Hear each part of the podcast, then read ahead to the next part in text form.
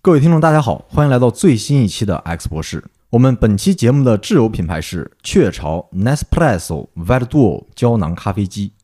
喝雀巢咖啡一杯又一杯。show note 中还有更多雀巢新品推荐，千万不要错过哟。干啥都不行，就是。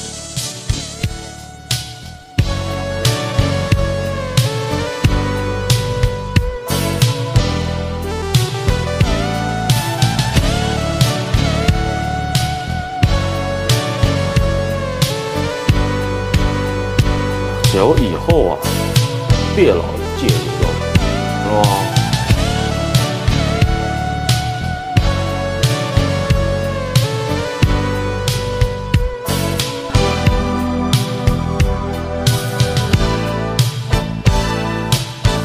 大家好，我是你们的老朋友尼古拉。在上上期节目当中呢，我们聊了最近特别火的一个电视剧，就是《漫长的季节》，也聊了一聊呃和这个剧相关背后的东北的一些历史啊、社会和文化。但是那一期呢，呃，聊的可能也不是特别的透，因为它毕竟这个剧的时间跨度也是比较有限。然后讲了两个秋天的故事。我们今天这一期啊，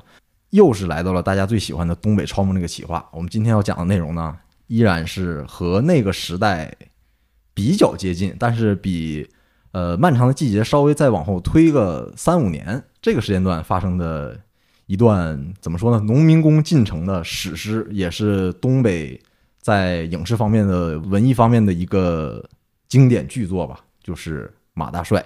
然后我们呢，先介绍一下，我们本期请来了一位新嘉宾，也是一位重量级嘉宾，是我们小宇宙播客这个新兴播客啊牛小玲家的当家主播牛小玲。大家好，我是牛小玲。啊，另一位呢是我们的常驻老嘉宾润发。大家好，我是润发。我们今天呢就聊一聊《马大帅》这部经典的东北文艺作品。对对，然后呢，这个作品可能呃东北特别是北方的朋友可能稍微熟悉一些啊，但是可能这个也不知道南方的朋友可能对这部剧本身了解的可能不是特别多，可能没看过，更多呢是这两年可能在 B 站呢或者一些视频平台上面有好多这种二次创作的呃标这学种对标学啊或者这种。呃，自己剪辑啊，然后配上各种特别搞笑这种场景，做的二次创作的这种产品，呃，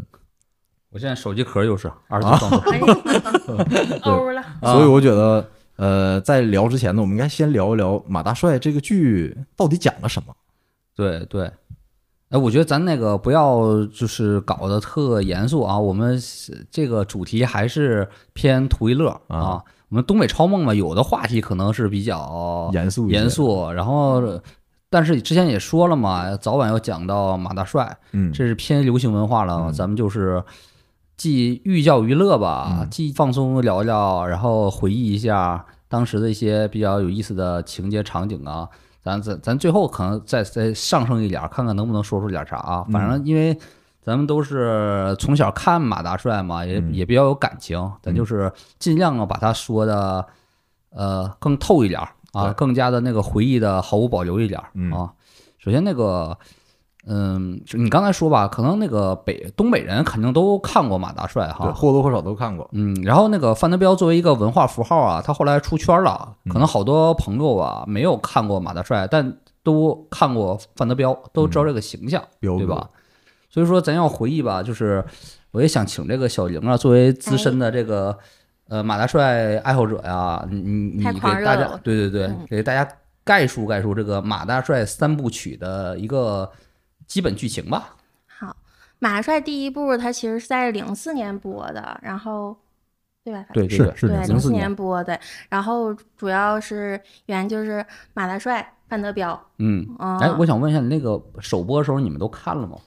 首播首播时候一定得看，首 首播的时候你几岁呀、首播的时候我应该是七八岁，当你时就已经完全看进去了是吧？看进去了，我哦印象太深，因为我们全家三口人一块儿看的，就一看就嘎嘎乐是吧？嘎嘎乐哦、马大帅下蛋、范德彪吞枪炮都是经典的， 经典，太经典啊。嗯，然后那个那尼古拉，你是首播看了吗？看了啊嗯那时候我刚上初中吧，应该是是是啊，你那嗯是也不大我那时候是快中考了，啊，那我是那个零四年，我记得是春天看的，然后一看就震了，嗯就太牛太牛逼了。是，这范德彪呢，主要范伟那形象一出来就震了啊！嗯这咱接下去展开讲啊，你然后你继续好请介绍。第一部是进城，第一步是进城，然后第二步是在城里待着，待啊对，待着就开始倒霉。第二步很倒霉，嗯，然后第三步呢就是啊，第二步说完了，反正没有了。你这好简洁，我可以，嗯我就很喜欢你这种风格啊。第三步呢就是继续倒霉，哦倒大霉，倒血霉了，倒血霉了。 啊你就是感觉这是就是那一路下跌呀，这感觉是啊，对呀进进来了，然断后崖然后式跌，的然后再跌，嗯呐，啊，我是以前之前也是你这感觉，后来我重看了一遍嘛，有个有个第二个感觉出来了。第一部是它是进程，它是有点像一个童话的开始，它有很多奇遇，对，然后它最后的结尾它有个童话结尾，它获得一大笔财产。第二部它是社会身份上升了。赵哦本山扮演的马大帅，他成了一个马社校长，马校长成了一个社会上的有点儿有头有面的人物了，嗯然后他又面临着建高楼又高楼塌，第二部他对又塌了，第三部他有点儿是跟第二部的剧情不太挨着了，有点像呃一个独立的剧情了，他又回到了一个城市没有身份、没有固定工作的一个流民的状态，打然后零工了，看对来对，是。嗯又开始这个漂泊，最后，呃，范伟他的最重要搭档也变得如梦一场，最后像一场梦梦的结尾啊、嗯，第一部是等于说是一个呃童话结尾，史诗的开史端诗，嗯第二部就是一个呃从高往下坠，爬到高又往下坠，第三部就是梦，一个一个消失的梦。嗯，是这种感觉。现在听起来有点伤感啊，所以说那个马大帅跟那个漫长的季节有很多相似的地方，我觉得就是在于呃对于梦的这个阐述。特别是第三部梦特别多。对对对，呃咱们接下来可以慢慢阐述啊。所以说这个可能我们听我们简单介绍吧，大家可能了解的似乎就是若有若无、飘飘忽忽啊，但是他的确《马大帅三部曲》这个故事情节太多了，是也也比嗯较碎，很难这个做一个很很多的描述。那可能跟编剧本身有关系吧。对，编对剧是何谁庆魁呃，何白庆铁魁军何何庆魁是编剧统筹啊啊，他那个编剧叫白铁军。啊，那接下来咱们会细讲里边的幕后故事啊。呃，马大帅好多人呢评论呢，他第二部有点儿脱离主线。你有这个听过这个评价吗？听过，我啊平时重温的话，我就是喜欢看第一部和第第三部部跳过第二对，部嗯第，二部看着有点儿闹心。绝大多数观众都是这个嗯评价。是是啊是第啊二部在本身在剧情上有硬伤，啊、有，而且他的演员上还换演员了，换了一玉芬个儿啊换玉芬了，嗯换然成后艾还静了吧？还多了一个宁静儿，嗯啊，北两个京镜出来 了，然后整的剧情，而且剧情离第一部和第三部有点儿过于的不太相像嗯啊，它节奏呃表演的节奏啊，甚至拍摄的感觉跟一和三部都不一样。对，所以那个有人评价嘛，这个马大帅特别像黑魂嘛，嗯 啊，马大帅一就是黑魂一， 马大帅三就是黑魂三，马大二马大帅二就是黑魂二。你知道游戏玩家对于黑魂二的评价都不不太高嘛？宫崎英高那个直接操作，它算监制，但不是直接的操作，嗯所以那个黑魂二的风格跟黑魂一和三完全不一样。嗯所以马大帅很像这个黑魂的这个过程。嗯啊，所以在我那个整个的作品中啊，可能我们更聚焦于就是马大帅一和马大帅三。三。对嗯，嗯，其实第一部是进城，到第三部的时候，结尾马大帅就已经回城了，他又回到了马家铺子。嗯嗯，是嗯一个回归的过程。嗯，那其实有一个问题啊，为什么这个片儿在东北地区这么轰动、这么经典呢？就是有点像《我爱我家之于北京》。嗯，我感觉是那几年应该是农民工进城打工比较多的时候。我记得那时候我我我有一个表姐，嗯，出来卖裤子，嗯当时就是，然后她还说：“牛小玲，你好好混，等你混好了，姐到时候在天安门卖卖裤子。”嗯这种嗯这种时候，嗯当然，像他说的，就是零四年这个剧播出的时间是零四年到零六年嘛，这几年可以大家可以看这时间线嘛，这算是中国两千年之后经济起飞的这么一个过程嘛。嗯呃，当然，我觉得大多数当时的观众看这个剧觉得特别好看，首先的动因肯定不是因为社会层面的，观众一般不会一下想那么深，对对单纯的是首先这个剧卡斯啊，对吧？那这个赵本山啊这个范德彪，对还有当时这个本山下面那些徒弟啊什么的，很有绝活的呃，，对对，很本身这个东北人民可能就对他们就比较熟悉。是然后另外一个就是本身这个剧表面上看其实是个喜剧嘛，是个喜剧，然后确实有很多类似于小品里面那种包袱，嗯一个包袱接一个包袱，然后一个有一 个搞笑段子接一个搞笑段子，老百姓呢可能天天然就对这种剧就比较感兴趣。嗯，嗯，我觉得咱说的太面面俱到了。那我觉得当初我就是首播看马大帅，为啥就惊了？因为那个本山剧看也看过呀，呃，那在个之前是刘老根儿，刘老根儿一零和二年啊，嗯也不错，但是没到这个惊艳这个感觉。呃，马大帅一出来，惊艳我觉得是两点，第一个就是主角嗯范伟嗯，范伟把嗯把大家震着了，吓着了嗯那个状态。彪哥，嗯彪哥一出场，那个整个造型加人物状态，嗯就是可能是这个影史上没没太出现过的一嗯种状态就出来 了啊。社会人儿嗯，喜剧社会人儿，因为你在同时间可能在呃差不多在同时间吧，也《征服》也播出了，嗯啊是刘华强是一个社会人嘛，嗯他是好勇斗狠的社会人，就是是比我回回石家庄把、嗯把吴天儿给杀了，嗯然后把凤彪给杀了，嗯是这状态。彪哥出来状态，他是社会人，喜剧社会人，是啊，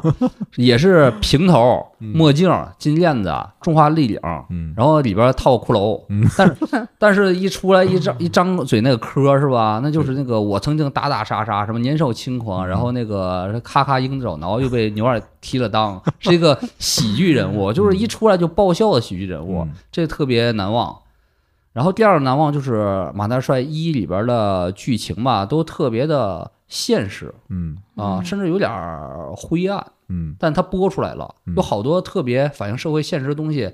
它出来了。是你包括你看啊，之后的《乡村爱情》啊，也是赵家班嘛，它没有那么多反映社会现实那种东西。太美好了，对，你看那个马大帅一进城，他首先是呃被骗了，被偷了，嗯然后那个被诬陷了，后来进了那个看看守所看守看所守，所嗯看守所那剧情你还记得吗？他进去之后 说装那杀杀杀人人了，犯， 要装杀人犯。嗯你知道这什么新那个情节里边有吗？都是一些什么黑兵啊，一些这个刑侦犯罪剧里边会出的一些情节、嗯啊，或者一些像一些当时的写实类的地摊儿小报啊，教你一些社会法则、地下社会法则才有的东西、嗯嗯，啊。包括马大帅后来就是又是干好多杂活，包括、嗯呃，哭丧先是拉二胡，啊，嗯先是戳穿一个盲人拉二 胡。何庆魁儿呀，何庆魁，后来何庆魁又带着他去哭丧啊，白事白事王，升天礼仪啊公司，升天 是叫什么？什么升天礼仪公啊？司，嗯升天礼仪公司啊，问痛儿，对。后来又是那个吃什么吃霸王餐，然后被逮住刷盘子，那是前前那面是面在丢了钱包之后前面啊捡了一张假对钱， 对，对，这花假 钱。然后那个还有那个给玉芬治病，陪人家打拳击，对，嗯商是陪啊练，陪练，还跟那个老领导嗯，高啊连生，文化当局局长当文化局的一 个什么调过来的假冒充一个副科长 科长，对，然后是陪老领导唠嗑，嗯老领导说了很多为官之道，嗯是吧？对都非常现实啊。嗯这种赤裸裸的讲这种现实还是黑色幽默，在当时也是比较少见的，少见的、嗯啊。所以他既有经典的人物两个嘛，马大帅加那个呃范德彪彪两个经典的主角，啊再加上这么写实的一个反映东北当时社会现状一个黑色喜剧，嗯嗯，非常难忘啊。一般黑黑色喜剧总是令人难忘。嗯嗯，其实《我爱我家》也可以包括，也是反映了很多社会比较尖锐的问题啊，包括一些甚至历史里边尖锐问题，他用黑色幽默的形式表现出来了，是所以让人特别难忘吧。全都是那个经典台词儿啊，，全经典的事儿，什么说你爷爷 我爷爷什么的，是吧？是什么那个还有那个和平失忆了，嗯然后说咱们今天该伪装到江青同志怎么着了，私打倒四人帮了，是这种都是比较大胆的，虽然让人难忘，嗯可见就是一个作品呢，它越尖锐，还带着喜剧，它嗯肯定是比较让人难忘。嗯。嗯，当然，除了刚才我们提到这些啊剧情上的比较犀利、尖锐的这种黑色幽默，啊另一方面，我们其实可以看看，呃，到底是谁演了这些剧当中这些角色。嗯，另外一个就是演这个剧当时的一些拍摄的社会背景，还有一些幕后的故事，我觉得是非常值得聊一聊的。对对对，的确是。然后那个这次录节目也做了一些一些功课，嗯功课嘛，还挺有意思的。其实那个马大帅哈、可以说是现在是成为经典了，但是其实他拍摄的时候是比较仓促的，嗯，嗯，而且是有很多看似那个比较随意的这种决定，对，而且中间可能也出了一些纰漏，比如说啊这个片子当时可能上映之前，呃，出品方可能对这期待还是比较高的，但是好像没能在央视是中央三还是中央八专门播电视剧的那频道上映，最后它是对首播，可能是在什么中国教育频道还是哪儿对对首播对的，嗯这是一个点，一会儿会慢慢讲。就是他首先那个为啥赵本山要拍这个剧，挺有意思的。赵本山当时啊，就是他呃巩固了小品王的位置之后，嗯他很聪明的，他知道他是一个 IP，但他最重要的亮相场合是春晚嘛，但频次太低了，一年只能录一次，嗯而且人的。这个演艺高峰总是会慢慢衰退的嘛，他早晚有一天会可能脱离这个舞台，对他就想对如何把这个 IP 更加的放大化，嗯他就是比较聪明的组建了自己的班底和团队。本山宇宙，对嗯他知道当时啊，就是有两个选择，要不就是上大院线，要不就是上那种的电视院线。当时呃，小品的那个当时的王嘛，就呃陈佩斯选择了走那个那啥院线，走院线剧院拍电影。嗯他做了很多的努力，然后但是一直就是不是特别理想。嗯片子很好，但是市场不卖座。是啊，这是咱可能以后会讲的一个故事啊。嗯然后赵本山呢，他比较明智的选择电视这条线，嗯因为可能那个呃操作性更强，嗯而且可能是杠杆儿杠杆儿的率更大。嗯他第一个大的 IP 就是刘老根儿嘛，对啊，而且是他从来很难脱离他的母题，就是农村农村啊。刘老根儿相当于是一个成功的农民乡村领袖，呃农民企业家对，然后带领着乡亲父老建地上王国的故事对啊，有点引圣，进来，对对，有点圣经哈摩西那故事啊，嗯 那个那个感觉的。然后，呃，刘老根儿一是非常成功的，而且他刘老根儿一相当于是。呃，范伟啊，跟那个赵本山演艺事业的一个比较重要的高峰。对因为当时嗯春晚时候，你想啊，两千年刘老根儿，然后两千年大约呢，他那个小品呢，也是他一个比较巅峰的时期。嗯然后范伟当时也是慢慢转型演那个那什么了嘛，饭厨子那个形象嘛。对，范伟的形象变化很大的。嗯范伟当时是演了呃那个那个饭卖拐嗯卖拐的饭厨师，然后同时又演了就是刘老根儿里的药匣子。要一下李宝库李宝库对李宝库是他演艺生涯一个重大的改变，嗯他这个形象一下把从一个大家认为一原来个的配角的角色站起来了，成为一个非常重要的喜剧角色了。嗯但是刘老根儿一啊非常好，呃，刘老根儿二的收视率下降了，嗯而且下降了很多，嗯，所以一个他的 IP 啊产生了一个问题，是继续做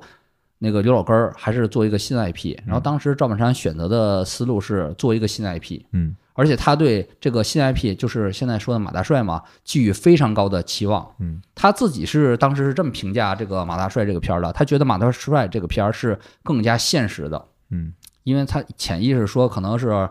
乡村爱情那个不是那个刘老根刘老儿根啊儿，有点像理更加的理想化，嗯或者更加的就像一个模板化的电视剧，而马大帅展示的东西更现实，嗯更残酷，而更有戏剧效果。他对这个片儿是抱有很大的希望，也有很大的信心。嗯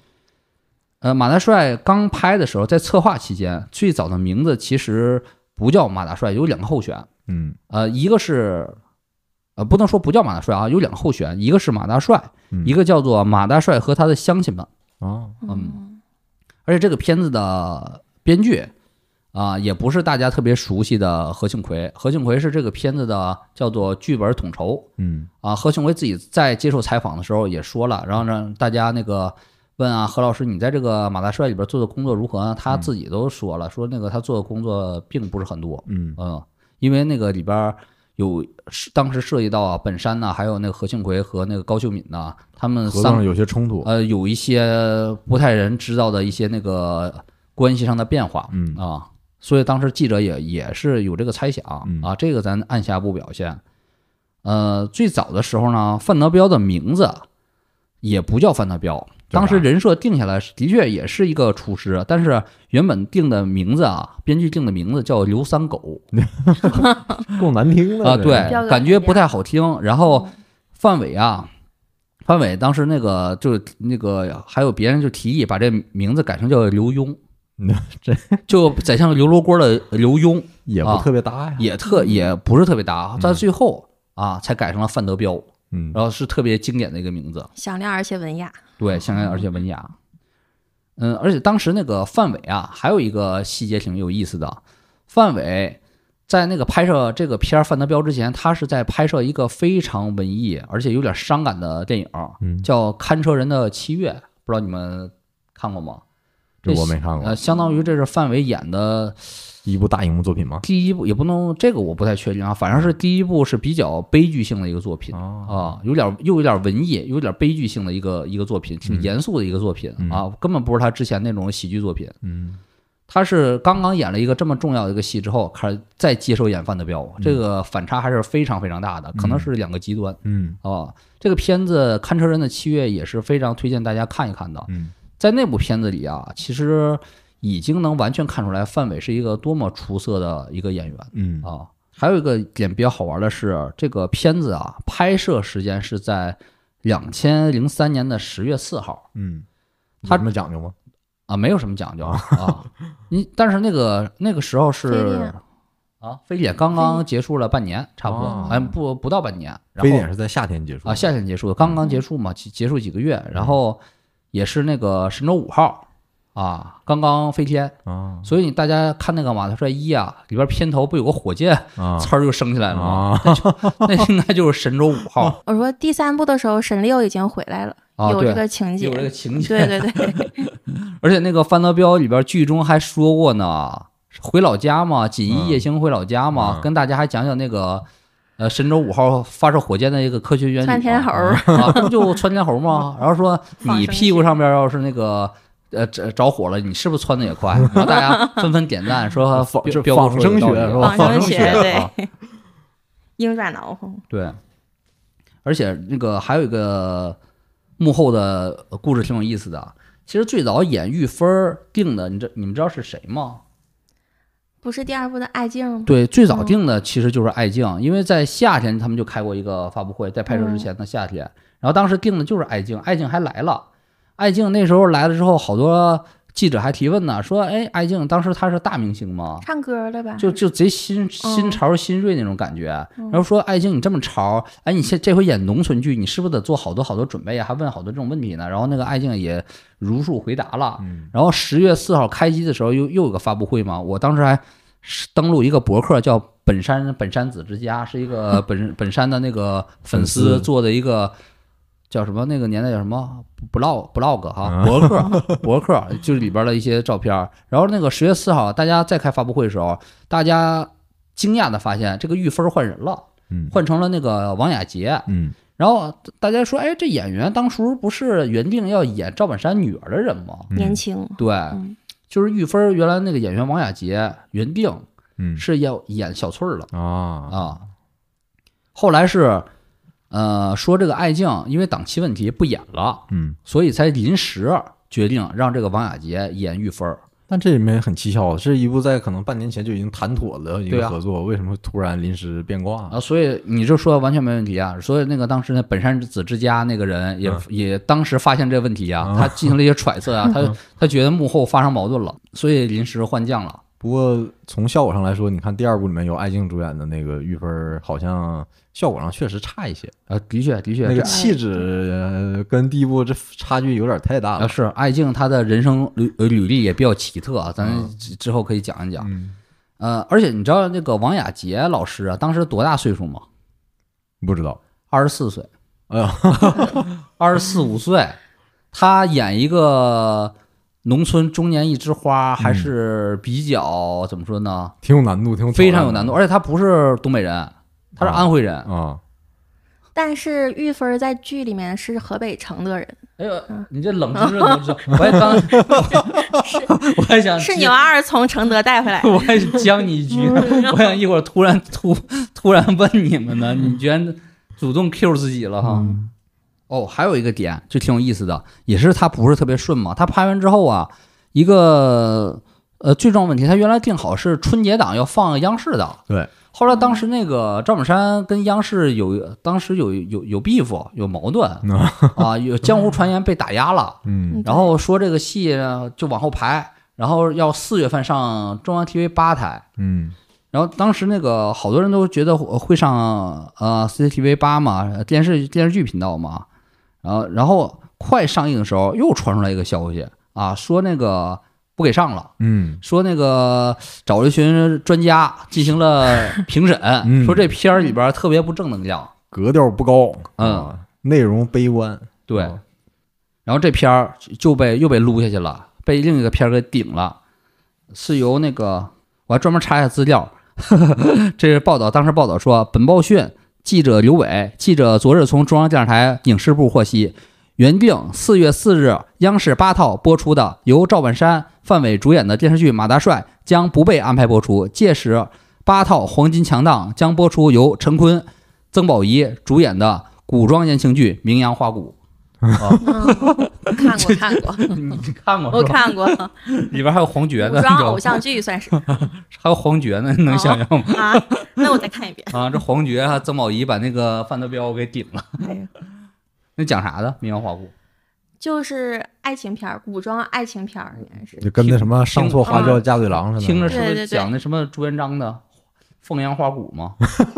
哎呀哇 啊，名扬花鼓吗？哦陈坤好像叫名扬，名扬啊，然后嗯，曾宝仪是不是叫花鼓？我已经忘花鼓了。啊。OK，然后呢，那个被顶了之后，赵本山，然后又是一一一顿操作嘛，最后啊，这个这个片儿是在中中国教育网络电视台播出了，嗯，啊首播，对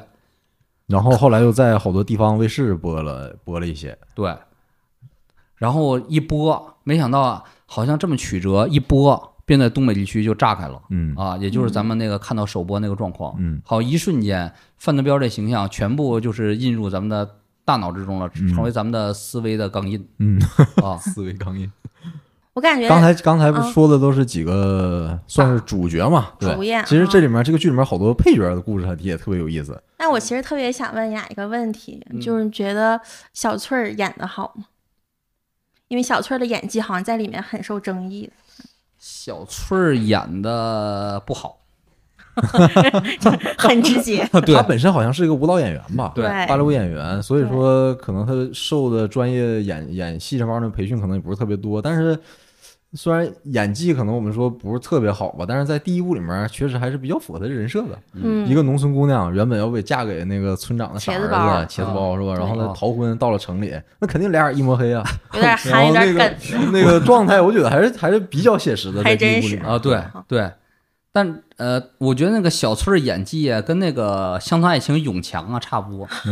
我西安果园儿，你看那个谢永强不就说一台词儿吗？嗯爹你干啥呀？然后我我去趟果园儿，就这俩句台词儿哈，说了十几句哈。然后那个马小翠儿就三句台词儿吧，老舅、刚子啊，也也也也没吴没总那么你少喝还咖啡还有不一些对 白的，啊，有一你些对白喝的咖啡不啊我说 哈？而且可能这个这个可能是导演或者是本山啊，在这方面可能安排其实也比较巧，那藏拙嘛。那你既然演技不太行，给你安排一个稍微有点木讷的角色，可能还你也比较好演嗯，也许吧嗯。但是 我觉是但是我觉得你这过度解读了，你忘了我刚才说的了。啊他们是临时换哦将，原来是王雅杰演小翠儿，啊然后艾静演那个玉芬儿，哦然后临时换将了，全都随随机调整的啊，没有那么那那那么那个复杂的那种的深思熟虑，啊深思熟虑。这这不是库布里克拍拿破仑，这是还准备三年，这是赶鸭子上架啊，赶鸭上就架这。么着吧，演成这对样，而且那个小翠儿那演员，呃，当时时孟真当时特别小，嗯十六岁，嗯嗯，可谓说是毫无演出经验，嗯也很也基本没受过什么训练。嗯他之前是应该是练舞蹈的，对吧学芭蕾的嗯啊，，呃形体什么的倒是不错的。嗯然后的确也是，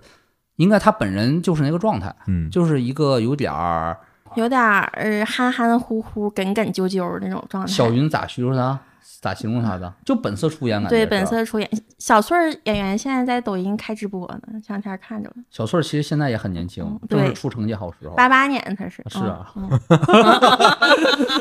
嗯其实小翠儿跟我一辈儿大，我还傻乐呢，准备中考，人家都已经演经典作品了，嗯是是啊。而且她跟小云是本色出演，小云就是特别活泼，她演的很好，嗯就对特别灵动，就特别社会，特别活泼，然后特别就是有点早熟。小云，小云比对小翠儿早熟而且很很东北女孩性格，我感觉小云，啊。嗯，挺然后泼那辣的个小云评价小翠儿说：“你怎么这么糊涂是吧？”有那么，我你忘了第一集这词第一儿集了嗯吗？？他俩睡一被窝，然后那个小小云就看着我小翠儿看上刚子了，然后嗯就说：“哎呀，你知道那谁不？”我说：“那司马路刚 子。”然后说什么老那啥了？他最近找老八，你知道老八谁吗？老八是现在是一霸，现在都开始卖卖毒品了啊！然后你可别惹这种人。然后那个嗯你小不会翠儿喜欢刚子吧？啊不对，你不会喜欢刚子吧？嗯然后小翠儿说：“你说啥呢？”然后就开始那个低头，好像是咋的、害羞呀，害羞了，然后不说话了。嗯然后那个小云说：“我跟你说话呢。”然后就哎，别说了，我困了。然后他说：“你咋天天这么迷迷糊糊的啊嗯？”他那个评价是迷迷糊糊的，迷迷糊糊，对确实。他还把那个小翠儿那种懵懂、迷迷糊糊那种状态，有点儿，呃，就是随波逐流那状态有，有一点点，对吧？嗯，但是小翠儿对于吴总又极其的倔强，哦吴总是小翠儿最对不起的人，我觉得。对，刚才那个牛小玲发音特别地道嗯，啊，嗯吴吴总的吴种，吴种吴吴种种不能是吴总的吴种 啊，但是除了这个小翠儿，其实你看，呃，配角还有很多很有意思的，比如说刚子啊啊，刚子这个身份本身就很好玩儿。啊，对他对在对这里面虽然是个刚子演员，但他其实是刚当时本山传媒的这个制片制片人还是什么制片主任，很有身份啊，是啊，嗯，也是本山可能最早的经纪人，当时那个本山呢集团也像个初创的创业公司啊，草台班子，总呃也不能说草台 吧，就是说就是一人多职，啊嗯他既是赵本山的经纪人，嗯又是整个那个团队的叫制片主任，对因为总制片人是是赵本山，嗯然后管事儿。嗯然后那个刚子这个角色呀，据那个创作者回忆，之前他那个角色是属于后续慢慢添加的，而是怎么创造这个人设呢？嗯就是赵赵刚刚子本人嗯，啊，本色真出实演本本身的经历就给改的，他好像哦是做过房地产生意是什么？好像就传统意义上社会人了，啊刚社子会人是吧？刚子就传统意义上社会人，呃这个社会啊人又提拔了一个社会人，对啊， 就是后啊，豪哥 啦，豪豪哥啊，豪豪哥，豪哥和那个刚子的有恩情有恩怨，是是啊，这以后刚我子这个还啊还在直播平台上还讲过这事儿，还讲回来讲究过这事儿呢啊，刚子有点暗指阿豪啊，阿豪后来就是权势很高，是就后来有那个。我一直想做个节目，就是《本山帝国史》嘛，《本山卡泰尔》嗯因为按照毒枭的节奏来讲，本山那个从一九五几年到嗯这个现在的整个的经历，其实阿豪啊是本山集团后期非常重要的一个角色，对，就相当于那个邓艾呀、至于魏国、嗯啊，就相当于那个姜维至于蜀 国，但他是但他是刚子从石家庄挖掘来的，也是个社会人，真社会人儿。而对就为啥这片儿写实啊？ 因为这里边全是真社会本人，色出演，除了赵本山和范伟不是本色出演，剩下全是本色出演啊。那俩社会人那个状态演的特别好哈。嗯超像，嗯，嗯，那你说作为一个东北女孩，你觉得刚子刚太帅了，我小时候嗷嗷喜欢刚有子。有性张力哈？太有心肠，他一唱《朋友别哭》，我都不 行，而且他好像只唱那一首歌，刚 子一出来就，我觉得刚子没别的演，你知道吗？对，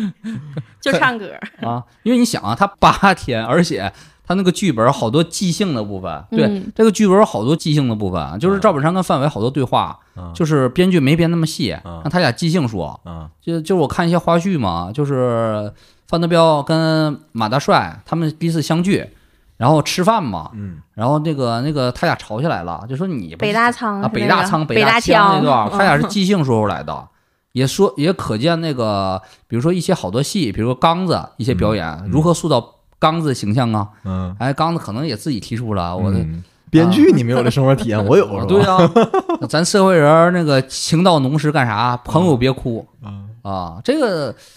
咱都有一点这种相应的这种感觉吧。当嗯年那个有点儿，你你们身边都有点儿那种比较社会的什么老舅啊、什么叔叔啊，都有一些吧是。啊嗯，他们上 KTV 班爱爱唱啥呀？我的好兄弟，啊，你那是有点一零年之后了，是兄弟吧？抱一下， 啊，嗯，我好兄弟是哪个老师唱的那那个老师啊？我哪也个？忘了，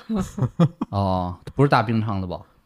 大兵老师啊应该不是，啊，我那时代就是，其实我我三叔是那啥，有点伪装自己社会人儿，其实也不是啊啊。他爱唱个啥呀？他他好像他爱唱那什么？他爱唱那个《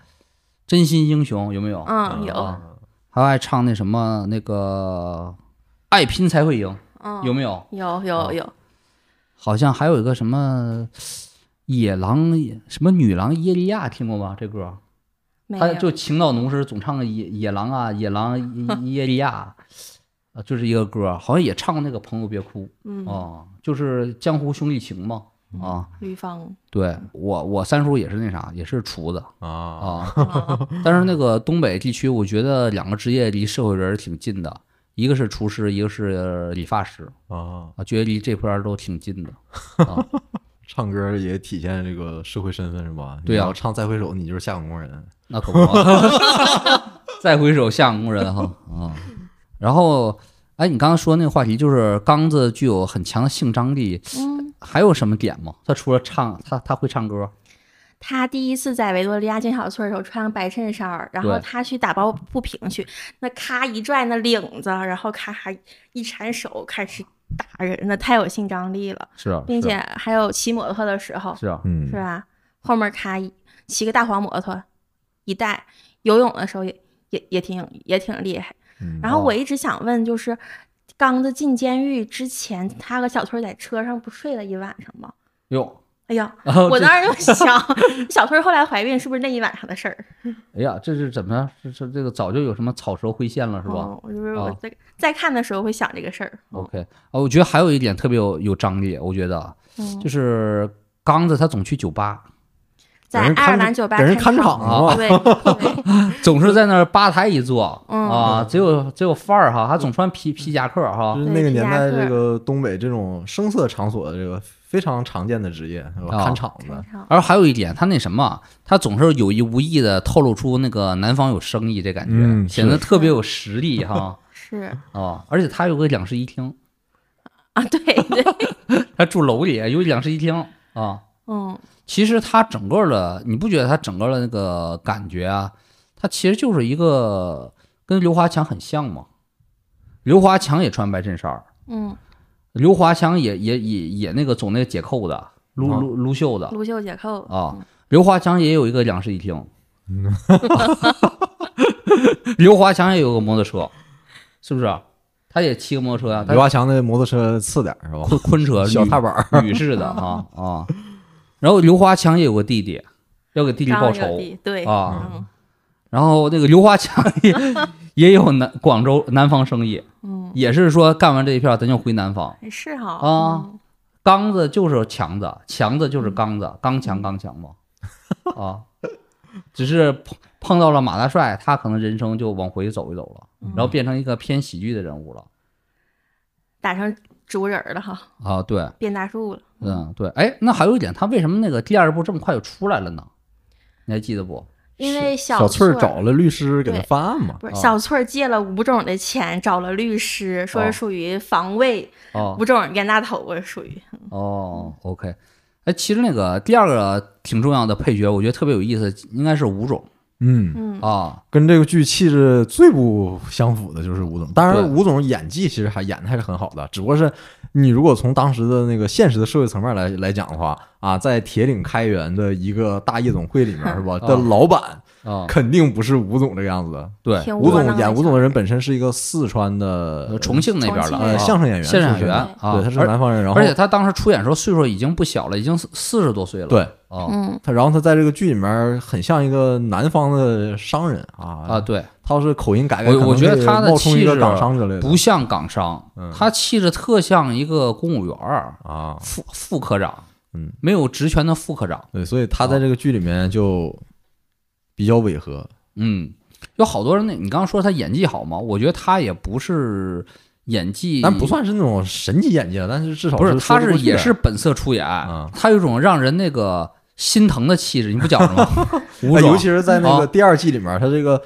车运 换车了是吧？啊 那个人炮炮换鸟枪了是吧？开了个破车，然后开了那个由大酒楼变成了那个小小饭馆儿，呃对对那对他都个快疯了感觉跟他那第个二部气质又又又又吻合一点了。啊，是呃感觉他应该是当这小饭店老板还可以，当维多利亚的这个老板不行。我之前呢，就是第一小时候看的时候啊，觉得吴总啊是个特别可笑的角色，嗯，觉得他是一个像那个《白雪公主与小矮人》里边的小矮人儿，嗯那那感觉是有点像迪士尼里边的一个或嗯《猫和老鼠》里边儿啊，总是那个特别喜剧化、特别脸谱化的一个角色。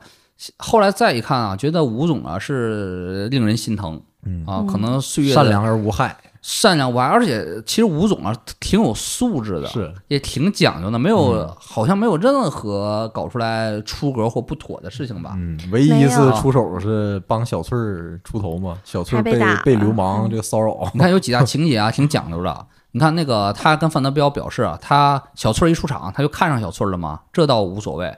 然后那个毕竟是那个他，所以那个他跟范德彪表示这个状态嘛，范德彪第一个是警惕，就说你什么意思啊？你是就说吴总大概意思明媒正娶啊你是明媒 正娶还是对玩玩啊？嗯是吧？然后你这话怎么说呀？要玩啊玩，我们去要饭也不跟你这儿待着啊，对对，对然后那个对，然后吴总是非常正式，说我当然是非常那啥了嘛，嗯然后那个非常喜欢小翠儿，想那个跟她好好处对象嘛，嗯啊，然然后他表示这个状态之后，他一切的他都特别向着小翠儿，嗯而且也把范德彪当他的。那叫老什么舅老舅啊，老舅，你看后来马大帅来了，他立刻给马大帅也安排工作 了，嗯，然后那个要见马大帅嘛，然后那个他说不妥不妥啊，他爹比较保守，然后然后立刻吴总拿出一个大盒，盒里掏出一个大枪， 给他抢，掏出一个口鬼六大十，枪，哎，里边有经典，他是给我乐疯了，我当时看，你知道范德彪来个啥吗？这酒就假的也得卖一千，是吧？ 对，这都什么思路？这词儿写太牛逼了！说这吴总这酒假的也得值一千，然后吴总说你为什么老说这个思路思考问题呢？是吧？然后后来那个吴总听说茄子包他们要钱，然后吴总毫不犹豫啪让那个财务财务直接拿三万块钱现金，对，嗯然后那个拿现现金，但是他给财务打电话啊，让我感到一丝的一些也是心疼和悲凉。嗯他跟财务打电话，一般老板都可能说，哎，拿三万块钱。他跟财务打电话还得自我介绍嗯，我是吴总，嗯 你是什么什么财财务会计那谁吧？我是吴总，拿三万块钱了，还得来个自我介绍嗯，哪有老板给财务还自我介绍啊？我是吴总啊，而且吴总吴总这个角色可能最合适的是《漫长季节》里面那葛总，葛啊总去演吴总是比较、对啊比较像的，对对对啊。然后那个吴总啊，后来那个呃第二部跟小翠结婚了嘛，嗯跟小翠的婚姻生活也是非常的憋屈。非常痛苦，啊最后都疯了，弄成那个发型跟超级赛亚人 似的。就那年头儿没没有舔狗这词儿，不然吴总是超级舔狗。是啊，但我后来看，我觉得他是一个深情男人，还挺绅士的 嗯，看你咋解释了，那就啊。好多现在那个我看啊，就是当年马大帅刚播出的时候，就有一小撮的观众评价他非常喜欢吴总，嗯说吴总是这么绅士而儒雅的男人，我非常喜欢他，我能不能认识这个演员？在那个就在新浪直播间里边，好多呃女女士就这么留言了。后来现在这片儿随着发酵，已经过了二十年吧，好多人也开始慢慢品味出这个吴总的绅士质感了，而且他是整个嗯马大帅剧里面唯一一个比较正常的人。有素质。你要以外界来看的话， 是吧？按现在按现在话讲，吴总是很有边界感的，是啊吧？吴总师哥这听小宇宙是吧？ 师哥录小宇宙看看相标啥的在哈 啊。然后吴总还有个品味，吴总还喝咖啡呢，嗯，巴西咖啡，是不是手冲啊，还是速溶啊？不知道啊，但呃，那个一说起咖啡就想到什么了？雀巢对，雀巢，啊哎，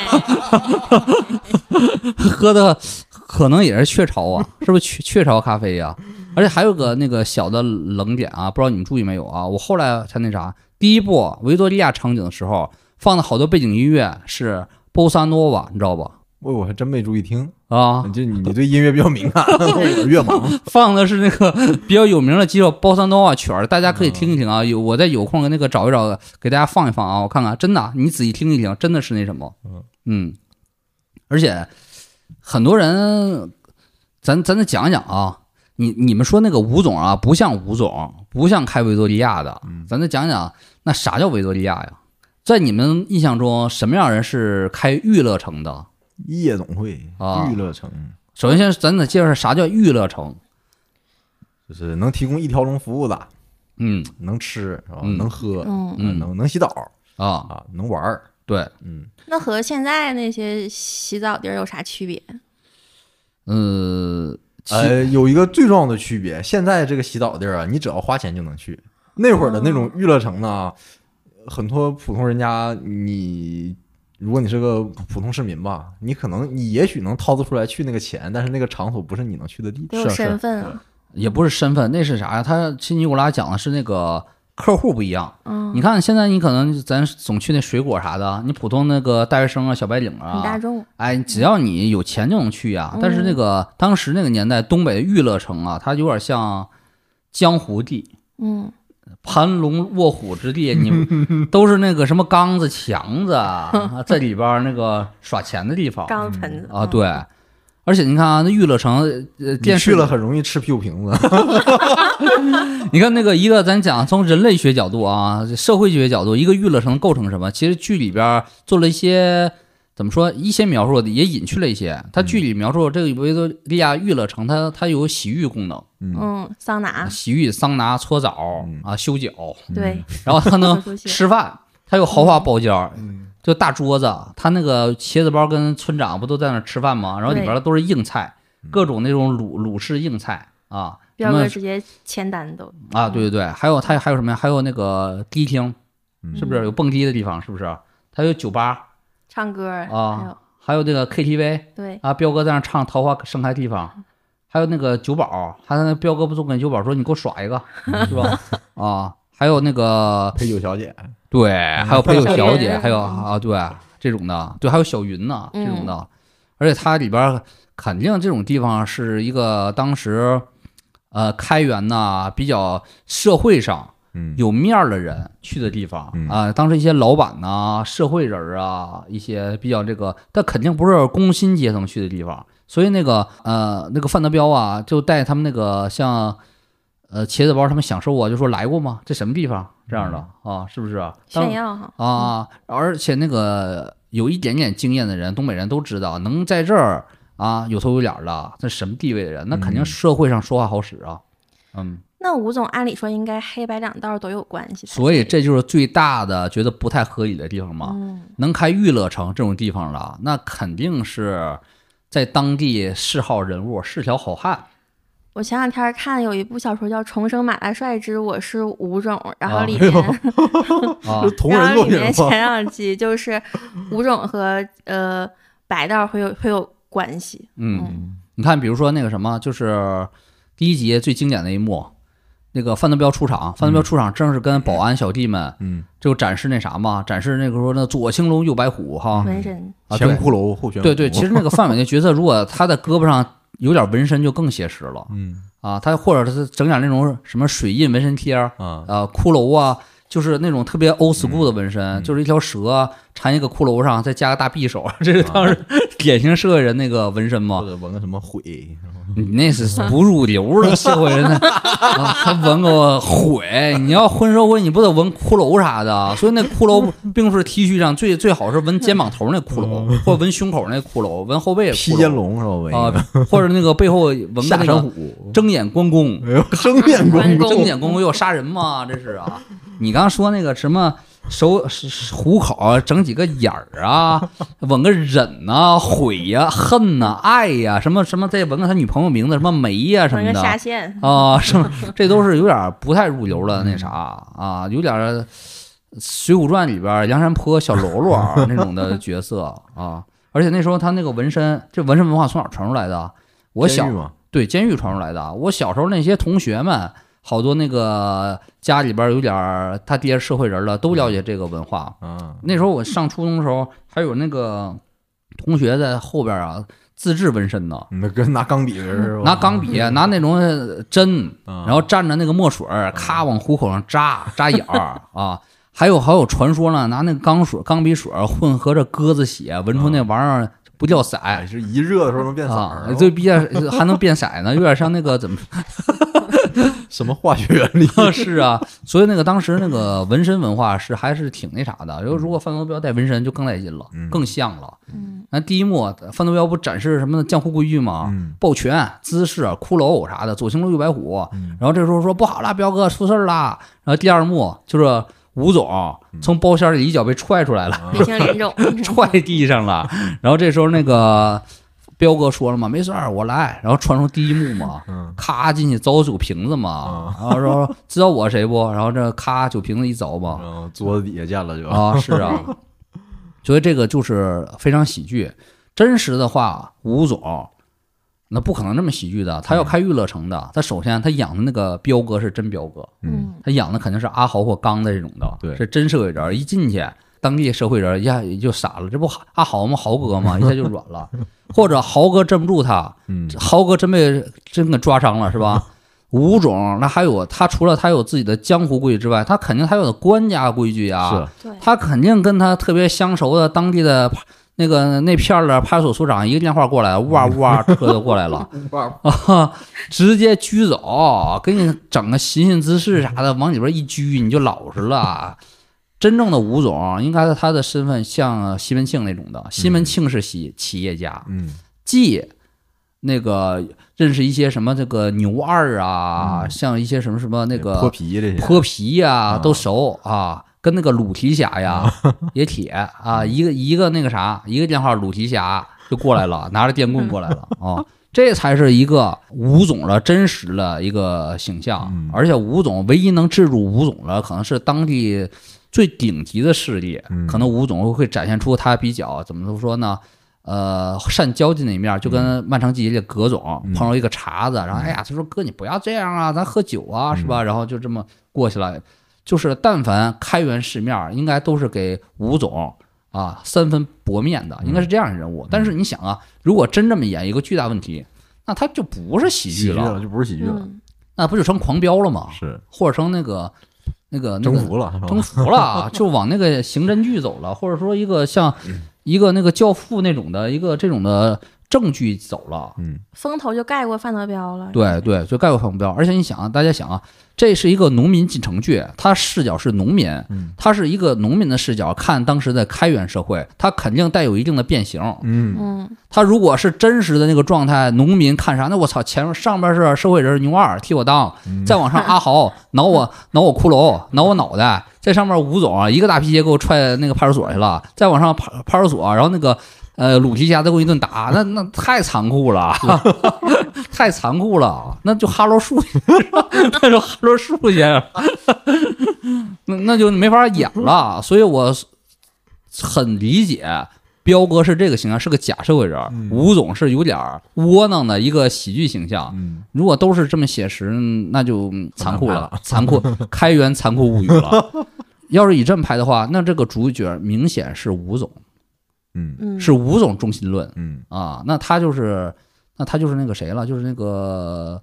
那个那个白金汉宫那个老板是谁？就是狂飙贾里边冰嗯啊，贾冰了，就是就就像贾冰了，以他为主角了，就是可能是开元这个贾冰啊，还有高启强那种级别人的斗斗争了，嗯啊，所以说这是可以理解的，嗯啊，对不对？还有有三分道理吧，有啊，小人物就只能以喜剧的形式出现，对呀、 我后来琢磨，其实这个马大帅的身份离哈喽树其实也不远，很近了，马大帅像一个马大帅，中中老年版的树先生是吧？马大帅像一个有孩子的树先生，嗯他在这个村儿里边儿马 马家铺子，他那个形象吧，呃，可能比哈树好一点儿，但好的也有限是吧也有限。他如果要真在那个马家铺子有地位，也不会为了凑钱，然后盖房子，然后把自己小村儿就许配给茄子包了。三万块钱，对，呃，然后那个呃，马大帅他在村儿里边儿，他虽然那个心细欲分儿，但是又不敢得罪牛二啊。是然后那个牛二那个角色其实蛮像《哈喽树》里边儿也有一个有有有有一个挺凶的嘛，让让让让那个树跪下那个角色， 啊，也是村中一霸嘛啊。这其实要是真要是往正剧里拍，马大帅的形象是非常怎么说呢？可怜的，嗯是非常受悲剧性角色，是是在村里是非常没面儿的一个人，嗯而且马大帅加范德彪，你想想是不是挺像舒先生的？舒先生是不是像马大帅加范德彪合体？嗯嗯，既挺窝囊，又有很多不切实际的幻想，很多梦境。 对，然后那个哈罗树最后也是成仙儿了嘛，然后出马了，然后那个掌握了一 掌握梦梦境的力量，成梦境之王了，是吧？嗯，和彪哥一样哈，对啊，啊，所以那个马帅啊，真是挺悲的。他就是因为那个，他作为一个农民，而且他是作为村儿里边儿比较地位不太高的农民，嗯他进了城，你想想，他是非常艰难的。他是无法不用喜剧来刻画这种形象的。如果他抛离喜剧，真实的表现一个农民，而且是个中老年的农民进城的话，那他很可能像那个特别写实的电视剧叫《生存之民工》啊，嗯他一进来，各种人欺负他啊，骗子骗他，然后不给工钱，然后那个被人打，嗯呃，然后被别的那个村里边一霸欺负，那种嗯感觉是实在是太悲剧了。嗯啊所以那个赵本山也比较聪明的，用喜剧把这些东西全都化解了。对，嗯也看起来不那么残酷。嗯，大家如果想，如果第一部的话，第一部戏里边没有一个，他其实每部戏里边都有一个依靠马大帅。他第一部戏里边，他最重要依靠，呃，前半段是这个娱娱乐城。你想，所有的那个主轴剧情是不是都围绕娱乐城发展的？对娱，乐城给他包了好多工作，嗯他包了小翠儿的工作，包了范德彪的工作，包了玉芬儿的工作，嗯包了那个马大帅的工作。作，呃，如果大家还原到两千年初那个社会情景，大家会发现，一个农民如果要进城的话，他根本找不到一个所谓很好的工作。嗯一个农村人进城，他嗯、呃第一可能找工作比较容易的是保安，嗯第二是服务员儿，嗯，是那些那个端茶倒水儿，还有一些什么洗菜后边儿洗送盒碗，饭啥，嗯对对，还有还有一些比如体力活儿，送盒饭，嗯嗯是这种的活儿。对，他要如果进一个稍微看起来体面点儿的工作，是很不容易的。他可能需要一些机缘巧合，嗯或者一些熟人、嗯一些亲戚比较有能力的老乡，在这个体系里边儿，嗯他可能把他带进去。他这第一步就巧妙的范德彪机缘巧合进入了一个更高的体系嘛。嗯范德彪，呃，借助着小翠儿跟吴总拉近了关系，要嗯吴总也不可能随便让他们来上班了啊。吴总第一集都要把彪哥给辞了，对，小翠儿后来 来了，对对对啊！如果 没有小翠儿的 话，第一集彪彪哥哥就，就失业了 就失业了，因为那个彪哥露相了嘛。 对，嗯彪哥之所以能够成一个有点风云的人物，彪哥的高光角色就是在第一季的第一集嗯啊，他那个时候还有点社会人的形象。还他有回回村儿啊，发对钱那对，一嗯对集，就是那个那个，嗯对对，还有那个锦衣夜行那一段儿。彪哥之所以他半跨越阶层是啥呢？他其实刚开始进城啊，他的路路径也是非常狭窄的，他只能也在是饭店当厨子，当厨子嗯卖力气，当厨子。替吴总出头是吧？啊，不是，刚开始是这样的，他是进了桂英的饭店，对，当桂英饭店的行政主主主行政总厨，然后桂英这个人是个厚道的人，然后看那个德彪啊也挺踏实肯干的，看着产生好感，但他俩关系产生质变是因为有几个赖子嗯上他们那里边闹事儿，看着她是一个女老板嗯闹事儿。然后之后范德彪一生中最勇武的一面出现了，拿拿个菜刀嗯拿个菜刀，开完几场狠仗嘛，其实就一场狠 仗嘛。他一生最大的勇气就给桂英打一场狠仗，嗯而这场狠仗可能恰巧被吴总看上了。 嗯，哎他上说报纸了，好像是，啊，上报上报纸了，是吧？砍人上报纸了，是吧？啊，然后反正就是被吴总发现了，觉得这个人非常彪，非常敢，然后再加上范德彪他比较会吹，他就把自己塑造成一个社会人形象，让一个南方来的吴总产生了一定的信任感，嗯把他聘请为这个维多利亚的呃保镖主管了。嗯是这个形象。他也是通过很多机缘巧合才爬上了保镖主管的这个位置。他的经历不亚于当时那那种金庸的武侠小说的传奇性。嗯嗯，一般来说，按照正常的曲线发展，范德彪如果把它视为一个投资的股票的话，他不可能有这么大的爆发力。嗯他也是通过机缘巧合，有遇到他的第一个贵人是桂英，呃，一场传奇的硬仗，啊，碰上第二个贵人吴总，然后爬到了这个维多利亚的位置。嗯当他爬上了维多利亚位置，他有又掌握了一个重要的法器，嗯，那就是德意志的奔驰。 然后那个他之所以镇住了于富贵儿， 嗯来要账。第一就是他开着德意志的奔驰，拉着于富贵儿去整个开元转了一圈儿啊，这个这个高楼那个大厦，然后又拉着于富贵儿来到了维多利亚，让带他们洗了桑拿，吃了盘菜，然后又让整个的保安阶层啊跟他们那个于富贵儿那个都耍了一通，然后于富贵儿作为一个一村之长大受震撼，说德彪非当年的吴下阿彪也，然后就在他那个回村儿锦衣夜行。当时那个于富贵儿带带着嗯范德彪《锦衣夜行》啊，是非常经典的一段戏，特别笑，就百百看败笑是吧？ 嗯对，你们还记得那个情节吧？嗯发钱嘛，宁 宁落一一圈不落一人，老奶都得叫包叫彪哥， 改名了是吧？吧 老板改名说了，怎么还改名了？ 然后还有经典是，他带个小弟嘛，嗯带个穿白西服小弟嗯，叫什么玩意儿忘了。然后那个那个那个那个说那个，然后于富贵说，现在彪哥老能了，现在彪哥身边那个小兄弟那都是能人，然后可不咋的，说那个谁给我表演一个，劈叉是吧？来个那啥表演一个，地儿太小，来个活儿。然后那个那谁说那个，哎呀，这这彪哥这地儿太小了，这什么玩意儿？这什么玩意儿？叫小便是不是？老奶都在这儿了是吧？老奶都看着你呢，咔，然后那个来个把脚掰脑袋上，咔，在炕头来个大劈叉，嗯然后那个技惊四人，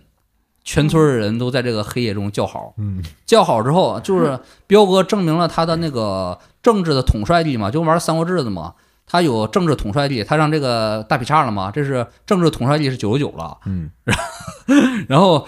展现了政治实力，然后那个彪哥开始展现他的魅力了嘛，嗯，就像刘邦一样啊，刘邦回到那个沛县不也发钱嘛，他也是那个刘刘强东回到苏北不也是发钱嘛，是吧？然后彪哥也是到了马家堡子发钱，嗯，展现政治实力嘛。然后那个就说掏出一叠钱嘛，我当时以为是一百呢，后来啊一看都五五五块的、十块的，然后分给了那个老奶。呃，老舅老叔啊嗯跟那个老姨是吧？三婶儿，三婶儿是吧嗯？三婶儿，别看你跟我抬杠，我还是对该给你钱给你钱， 哦。讲究，嗯很讲然后究，三婶儿那个牙乐的那牙花都搓出来了，是吧？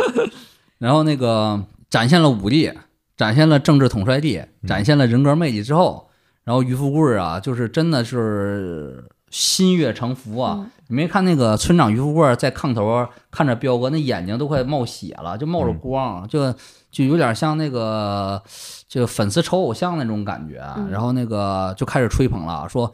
德彪，我我算知道了。跟着你呀、一定发财。他说没话说，说这个咱到时候咋地咋地，然后就是许诺了嘛。嗯，完然了后这回，然后那个范德彪一一战封神嘛，就通过一个晚上，就在马家堡子树立了不可撼动的这种的英明领袖的形象，也为那个日后那个马大帅最后那个结尾那个剧情啊，他那个集资啊，干那个叫他们干什么？干垂钓员儿是吧在水一方在垂水钓一员儿，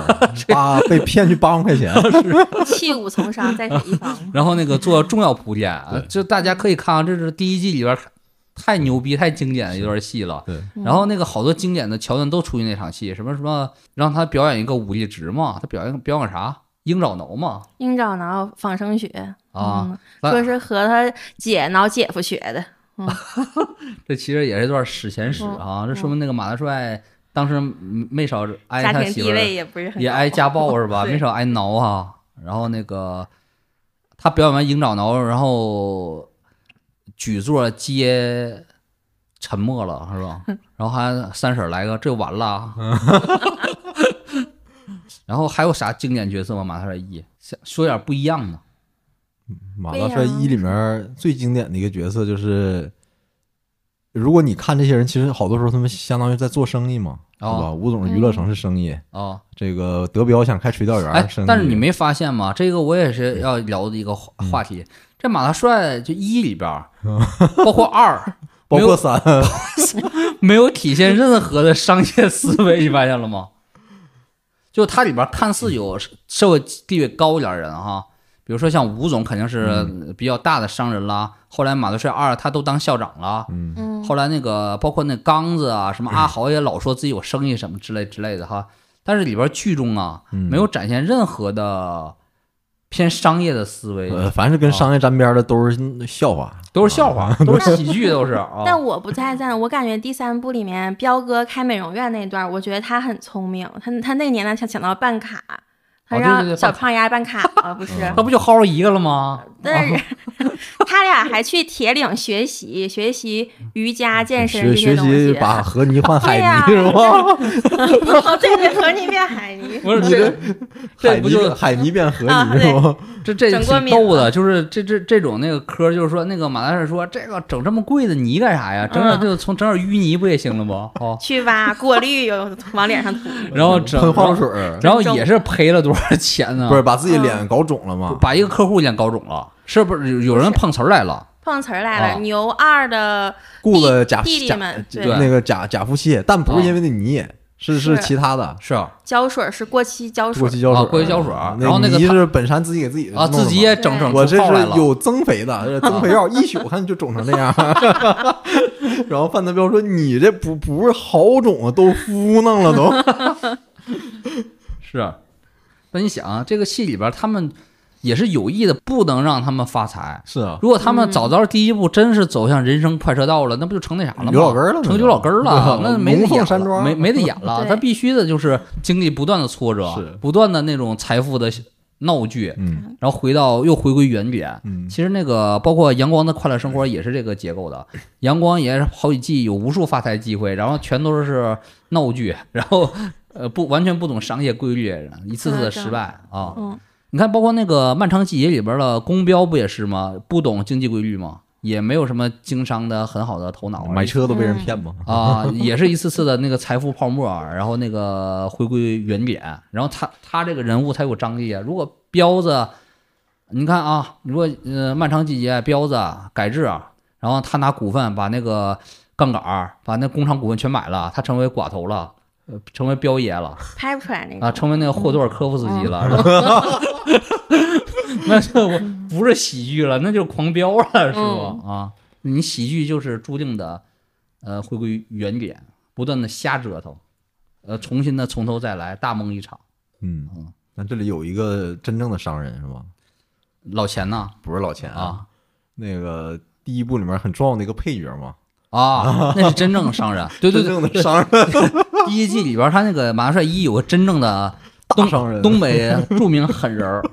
啊，可能你太小不太了解。那个作为沈阳人的尼古拉是有切骨之之哎对之了解，这啊第一部剧里面不是经常提到一个产品吗？很早的伊利神神啊里面那个蚁力神的老板王凤友啊，在里面客串了一个角色，就是那个王拳总拳击手他爹。啊，对演得啊特别老实，有点窝囊的一个富商角色。对，啊这有点是秃头的那个，里面唯一的一个商嗯人，但是他干这生意吧，现在看来可能也不是啥合法生 意，就基本上可以认定是非法集资嘛。对，如果大嗯家不了解，看那个角色可能都忘了，会记他儿子。他儿子这角色挺疯狂的，嗯，嗯，就是那个在家里建个大拳台，天天打马大帅。对然后他他老爹是一个有点那个溺爱纵容、有点窝囊那个形象，但嗯其实那个真实的那个王富有啊，凤友啊也是 也是一号人物，啊一号狠人呢，江湖人一物啊号狠人，啊，就是从九十年代末到两千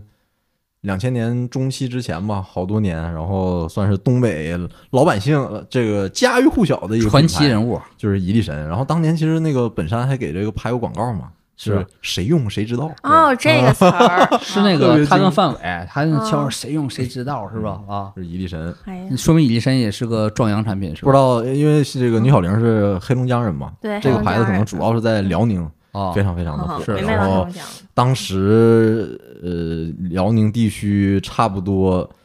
呃很多很多家庭吧，都是蚁力神的这个养殖户。这么大需求，是啊呃，当然你养这个你养不养蚂蚁，养死活可能关系也不是很大了嗯哦啊。他的目的是吸钱嘛，相相当于是非法集资，然后他拿这个钱出去，比如说放贷啊，做一些投资对，啊，这个都是那个浙江那个七十年代末八十年代初玩的玩意儿啊。是。然后到我们这儿这个九十年代末两千年初才开始玩儿，然后当时那个他是几几年出事儿了？蚁力零神呢？七年左右应该是，哎，不刚好拍完《马大帅三》吗？对，然后就出事儿了零七年左右啊。然后当时很多我们那边的那个下岗家庭了，家里面都会养蚁力神的那个蚂蚁嘛，嗯，然后他会给返利息嘛，然后利息给的特别高，好多人就靠这个哦，好多人可能真的是下岗那个买断钱，然后就投了蚁力神了。然后前几年可能这个收益还还不错，每年就是比银行利息高很多，给你十几个点啊这样的利润。呃嗯，利息。然后后来零七，可能大概应该是大概应该是在零七年左右吧，一夜之间他这就庞氏骗局玩不下去就崩盘了嘛啊，然后不有这不有好多别的说法吗？这能说吗？这啊那别说了， 有好多秘闻，还有是这 个还有好好说他好好像好好多都市传说呢没那没有没有那么那么简单啊，背后故事是 吧？和你感兴趣的朋友可以自己研究研究啊啊，是当时那个王凤友在沈阳那个也属于这个都市传说级人物了他吧？现在也是都市传说英雄，因为这人失踪了，克苏鲁是吧？失踪了就。最大那他儿子，他儿子还在不？不是那剧里那不是他真儿子，不是真儿子啊剧里面打拳击那人是个编剧，叫哦刘江科，还叫什么哦刘科江，是哎个呦编剧。那是编剧那他演的挺好的，我真以为他是伊金生老板儿子， 我以为他家有点恶趣味呢，有点像那个巴布罗呃埃斯科巴那个请马劳斯纳踢球那感觉似没的有，那个啊拳拳击手是个编剧，哦是个编剧在里面客串的。就纯整点儿抽象剧情 是吧？OK，那你这这还是挺经典的，没想到好多配角这么经典哈、嗯我觉得还有个配角挺经典的，那个老钱挺挺经典的，第一部老钱，啊，嗯，蔡小楼对老钱他的那个形 象吧捶，打的 那种老钱啊还有还有那个他那个是典型反映了一个当时东北人对于南方人的一种恐惧加艳羡，你觉得吗？嗯如果一个人他说他是从什么广州回来的，还有或者说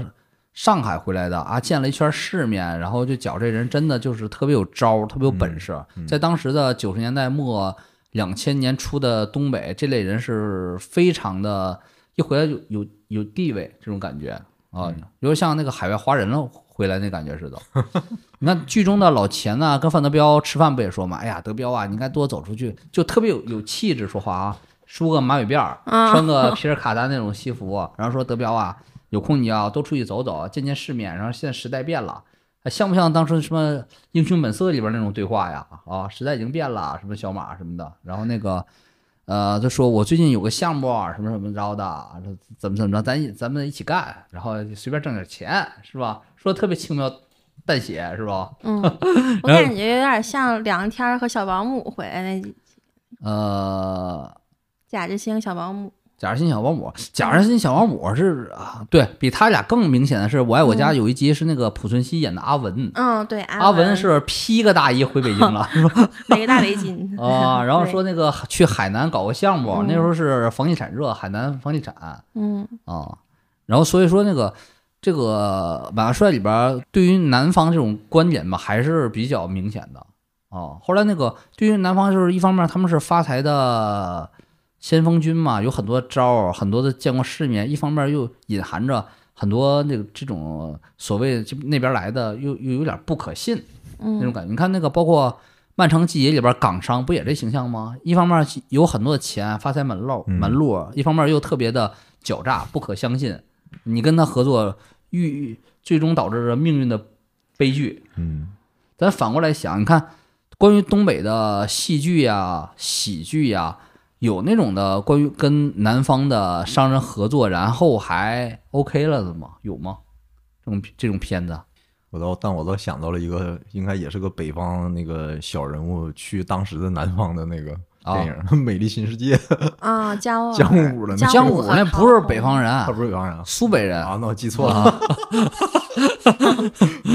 人当时去、呃上海嘛，没有东北人去上海闯天下故事吧？都苏北人去上海闯闯天下故事啊，都是啊。他不是中了彩票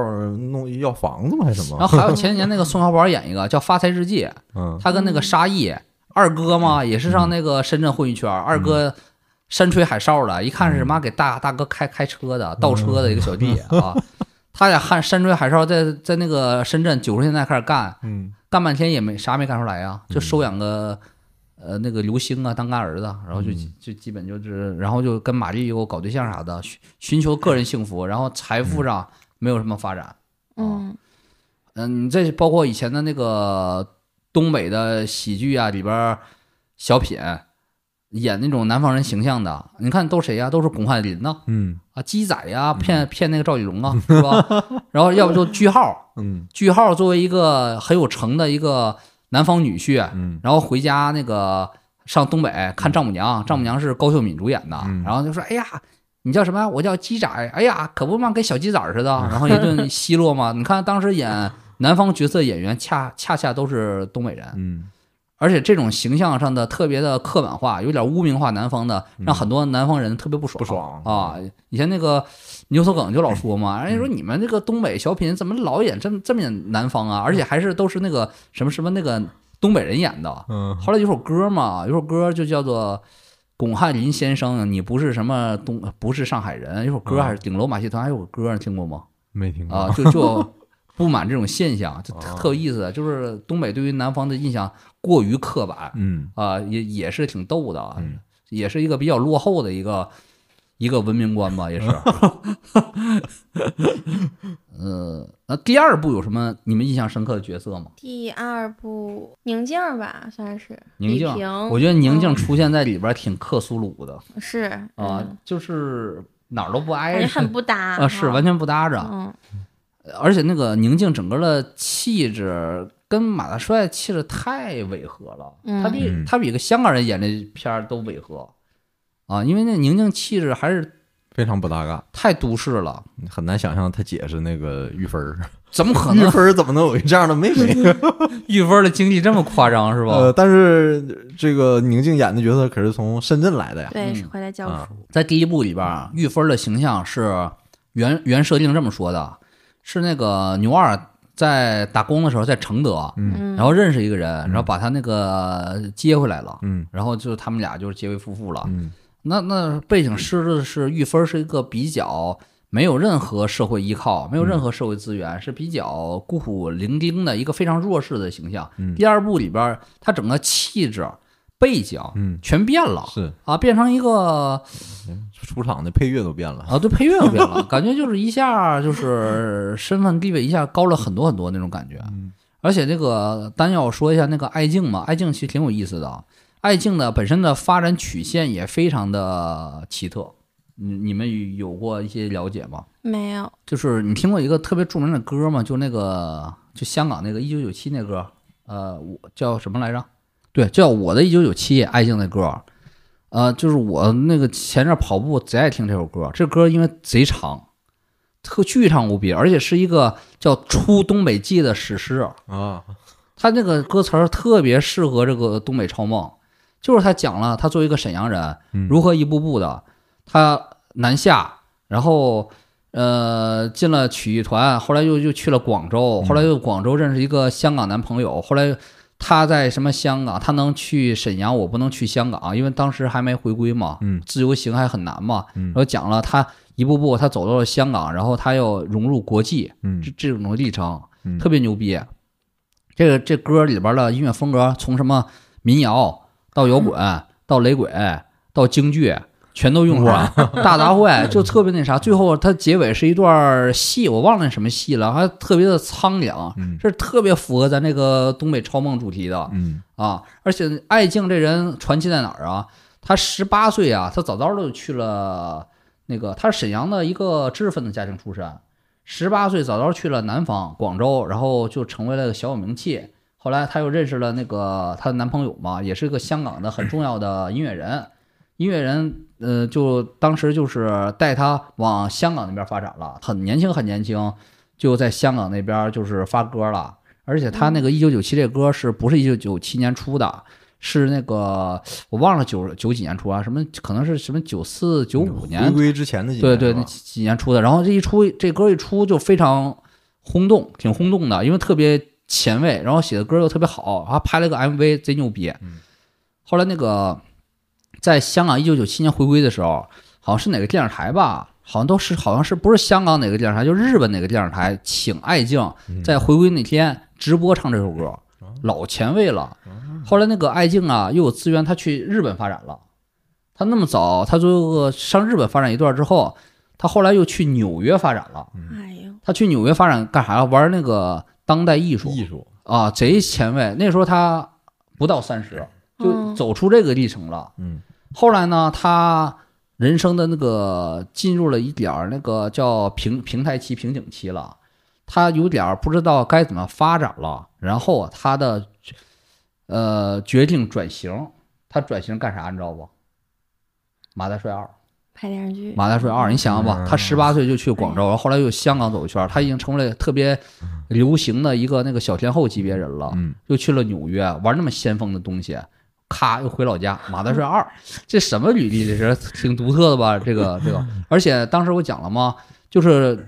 记者会上，他原来出演那个马特帅一那玉芬嘛，大家说那个，哎，你这么潮啊，你这么先锋啊，你怎么能演这种农村戏呢？然后，然后艾静是特别自信的回答说，其实我已经出演了三部电影了，而且在国际上都有一些的呃影响和获奖。他我一查他演过啥呀？我操，他演的戏也贼先锋。什么什么电影？他首先他一九九一年啊，非常年轻时候，他就演了一个台湾电影叫《五个女子和一根绳子》，嗯，跟他啊，那个戏里边主演是张氏，啊，就《粉红女郎》里边那个张氏，粉红女郎里哪个张弛？就那个小眼睛，台湾演员啊啊啊啊，那张氏后来演过《汉武大帝》演田汾那个那个人啊。然后呢，他又演了一个邱礼涛导演啊，邱礼涛比较先锋，比较 cut 嘛。是，他有个片儿，两千零一年有个片儿叫《等候董建华发落》，嗯，狠吗？这听这名儿嗯，啊，讲的是一个香港司法题材的一个电影。对，后来他又拍第三个片儿，是是当时一个非常先锋的导演李红拍的一个挺前前卫一个片子，叫做《黑白摄影工作室杀人事件》。哇，然后接下来他他的片子就是《马大帅二》， 他的这个嗯 非常，这跳跃是吧个？非常跳跃。然后他最近不又演了个吗？《平原上摩西》吗？啊，啊，他的整个的过程是非常传奇的啊。他虽然他的经历非常的传奇，但是他的玉芬演的是的确是非常的怎么说呢，第二部玉芬我感觉神神叨叨的，神神叨叨，嗯而且跟那个王雅杰气那个气质简直是差太多嗯啊！因为大家先入为主了，完全接受了一个柔弱。然后又比较招人心疼的怜爱的玉芬的形嗯象了，然后一下变成那个那个爱静，让人觉得那啥，有点强势，还有点怀疑，对总对怀疑，而且艾静吧，她其实长得挺好看的，但她嗯非常不适合《马大帅二》里边那个妆容，显得特别的憔悴，特别的那个就是状态不好那感觉。是不是因为第二部本身的状态就不好，她又被牛二强奸又又流产啥的，是是是嗯是是，其实那个艾静本人挺挺好看的，而且长得是挺前卫、挺潮的嗯那种的形象。她有点像那日本有个女星叫谭蜜，你知道不？你你知你知道不，尼古拉？不知啊道，那大家知道可以可以说我我我说像不像啊？反正我觉得她有点像谭蜜啊，是吧？哦是，谭蜜可是日哎呀本真是日本性感女星啊，嗯，是吧？是挺像的吧？像像，啊，我第二部啊，就印象深刻就是那个谁了，就是那个宁宁静大光头。是啊 我戴现假在发上课，我一想，那个马帅二形象就是宁静的光头，然后赵本山穿了一身那个跟手冢治虫似的那个造型，呃戴个帽子，眼画镜家帽啊，画戴家帽，大对，大眼镜儿对，嗯然后穿个西服，穿个那有点那个紫、紫红色一西服。然后范德彪在第二部出演的不是很出彩，剧、嗯剧情不是人设不是很 OK，是有点成怨妇那个形象了，对老跟那个桂英这吵架标记亮堂嘛，啊，自标导题自亮他，演，绑架，嗯对。然后整个的剧情也是比较灰暗那个状态是啊，又后来又得罪人人了，然后又是又是刚才你说有犯罪强奸呐啥的，嗯啊。所以说，咱那个第二部回顾啊，可能是印象不是特别的深刻呃，第嗯二部最后马大帅瞎了，范德彪快疯了，感觉啊。是是是。嗯然后第三部，其实他对对第二部啊，好像也没什么过渡，因为剧情完全不一样了，好多人都消失了。比如那个大家好多关注的是吴总突然没了嗯这个角色，在第二部是特别悲惨的，第三部没了啊，就是。嗯然后这里边有什么过渡吗？吴总第二部的结尾是和小翠儿离婚，然后阿威找吴总来一起开那个海鲜火锅店，对但是第三部呢有阿威，吴吴总没了，啊，怎对么，回事儿？而且嗯这没怎么介绍吴总对为啥没了。没有没有再说的了。对，然后那几个小孩儿也不见了，啊，对对，呃养不干起了，干儿子也对消失了，对、啊、第完二全部不见还了有，啊。嗯呢，而且那个在第三部几乎也很少提那个小学校长这事儿了，提嗯过一点点，说介绍马大马马大帅履履历可能提一嘴，但是嗯关于这个剧情，比如什么宁静啊，还有那个叫王斌呐、哪儿去了，压根儿没说哈、对，都跳过去，对，就这人物就蒸发了，而且是毫无违和的。这个王王雅王雅杰又回来了，嗯、啊嗯，以前的故事线全都被那个抹去了。虽然很多人笑他嘛，说《马大帅二》就是一段那个平行世界， 哦曼德拉效应是吧？ 第三部桂英也没了。啊，对，桂英也没了，德彪说他做梦，桂英从井里爬出来，全是血，方他说是。贞子啊嗯，对， 说是这么说的，啊！而且我觉得范德彪对桂英有点太不太不太不好了 太冤了，桂英感觉。啊嗯桂英和吴总都挺惨的感觉。啊！其实那个吴总对小翠儿真的挺好的，嗯，然后那桂英对范德彪也是很不错的，两次救赎他，我感觉是对，嗯，但是这个范德彪有点儿怎么说呢，心太高了。他第三部又移情别恋了。啊，又他爱上了一个更高的人了，因为那个范德彪最大的特点，其实范伟老师在扮演的时候就说了，他对这个一的在拍一之前他就定位了，范德彪是一个对自己身份定位永远摸不准的人，嗯，他是根据这个定义来来演范德彪的，他总是没意识到他在这个社会在这个人群中是啥地位，他总是办出所有的笑料悲剧，全是因为身份错位了。你看他第一部里边儿，他以为他能搞定阿威，和阿威有缘，和阿威有缘嗯啊。嗯后来呢，又看不上阿威了，觉得这个人太市侩、太功利啊是阿威说她有男朋友，说是有有男朋友让她受伤了。啊，受伤了。嗯但是后来那个彪哥跟阿威示示威去了，还记得吧？嗯，他对，就说，知道不？这个马小翠儿升为那个维多利亚总经理吴德荣的秘书了，知道是是怎么回事不？哦嗯，啊显摆去了啊，就显摆去了，哦然后那个那个踩过阿威去了。后来呢，他又看上了玉芬儿嘛，嗯他又产生了错觉了，以为那个玉芬儿也是手拿把掐啊。然后那个马大帅问呢，你怎么不这么你德彪你也挺有才的，你也挺挺有实力的，为啥不找小姑娘？他说就喜欢 就喜欢玉芬儿这样的，这才、嗯怎么说这才带劲呢，还是怎么着的？说姐夫你不懂了吧？你不懂对是对吧？这才样式好儿呢，嗯这才有韵味呢，是吧？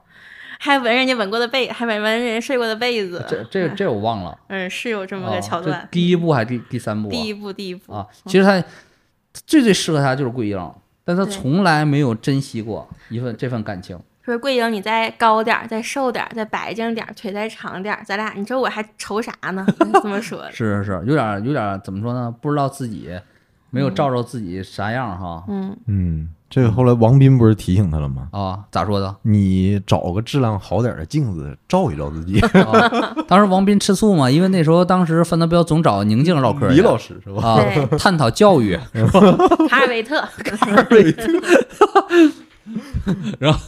然后那个第三部，他爱上了一个更加够不上一人了。嗯其实我觉得第三部啊非常经典，但是很少被人探讨啊。大家老说，其实都说第一部里边梗，对什么嗯水库打打杀杀水库浪子，啊，这第三部梗特别多。打打杀杀是第三部，我曾经年少情狂，是他有一段独白，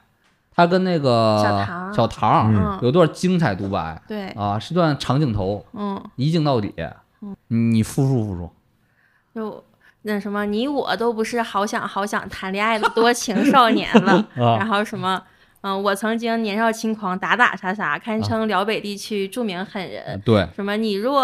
什么回头是岸，我哎不是什么来着你若悬崖勒马，勒马嗯啊，我必保你回头是岸。嗯你若执迷不悟，我必让你苦海无苦海边，嗯无边。嗯对吧？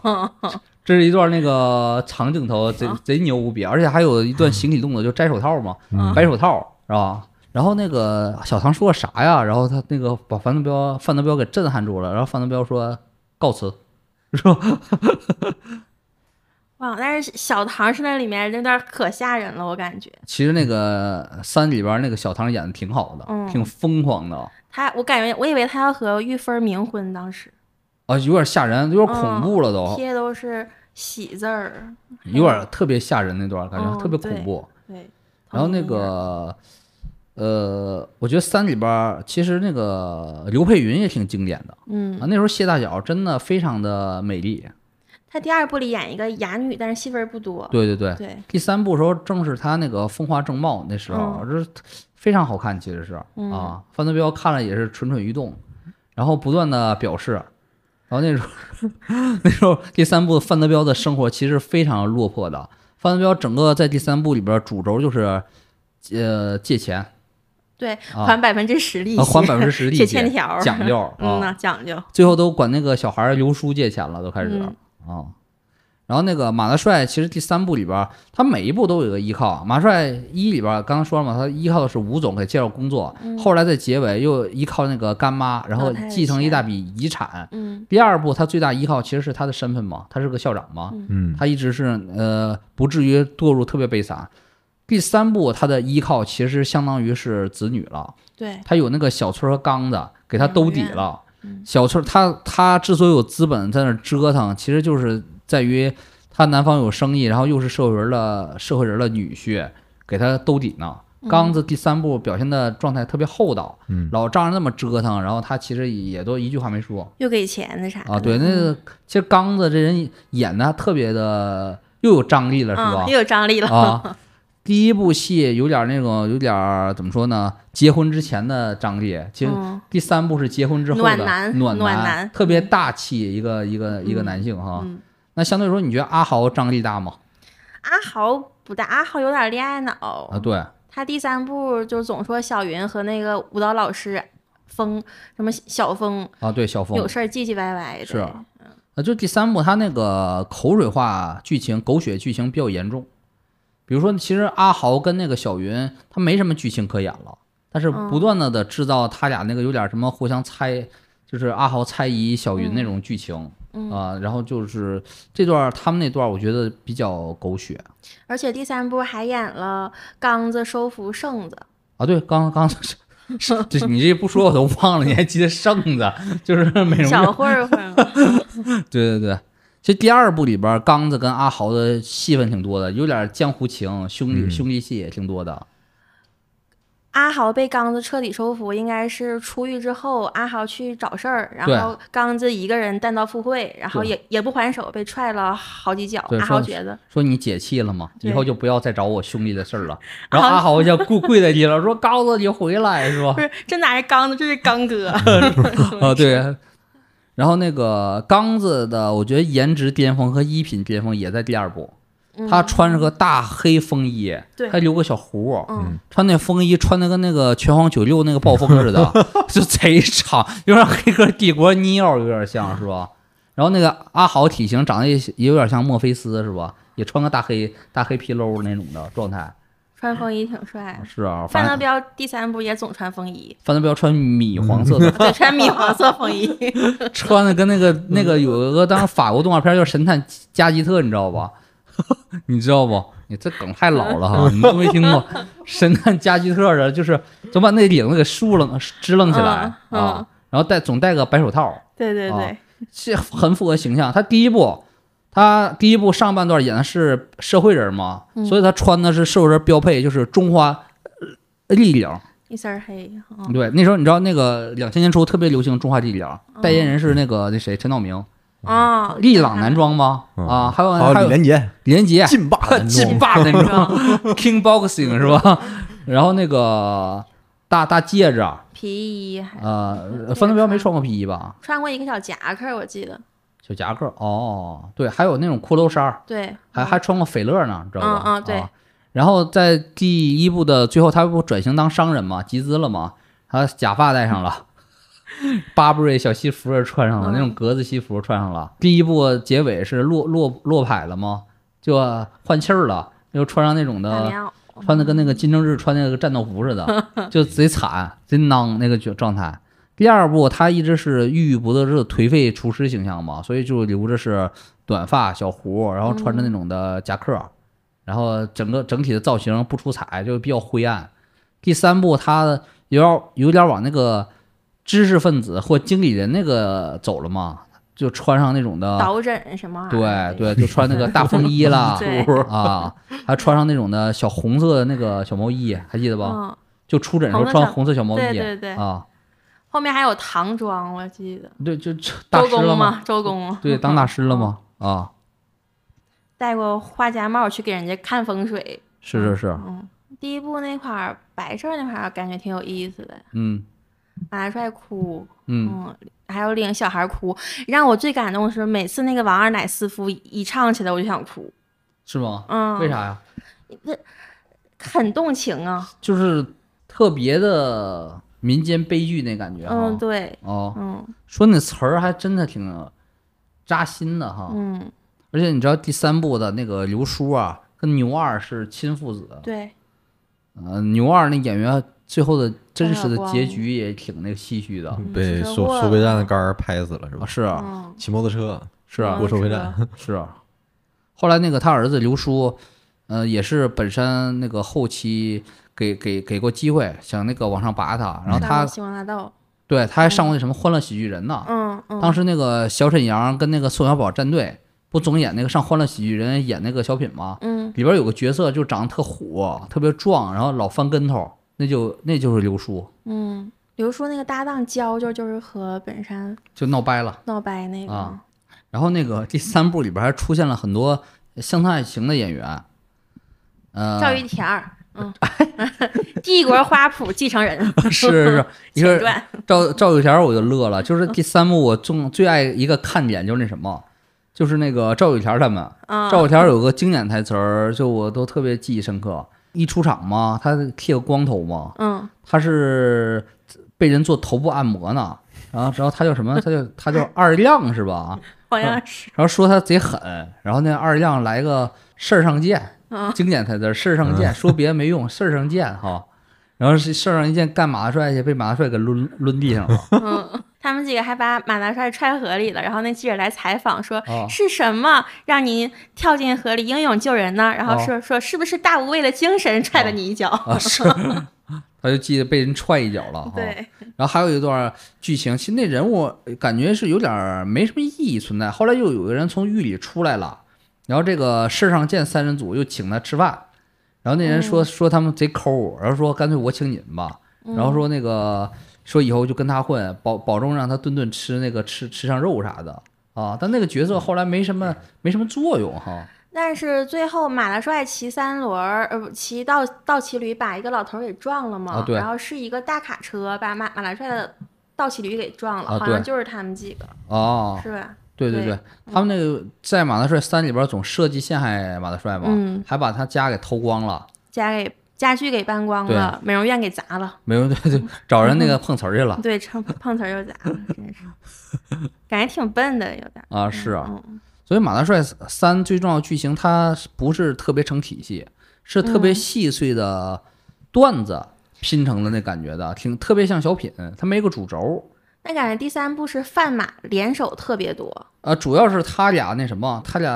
呃对的戏特别多，对，现在咱比较熟悉那些梗什么的，全都是第三部出来的，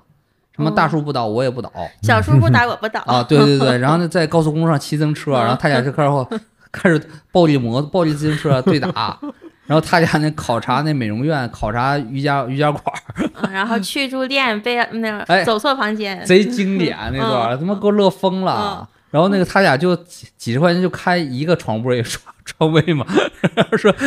然后那个说马大、马大帅第三部我觉得特别奸，嗯就就是老那个耍机灵，对，然后那个啥事儿都是好事儿他干，然后翻德彪去那些顶雷去，嗯然后说那个我先躺着，然后半夜呢我给你打个打个记号信号，但然啊后你哎是就是钻范上德来。啊彪先躺的，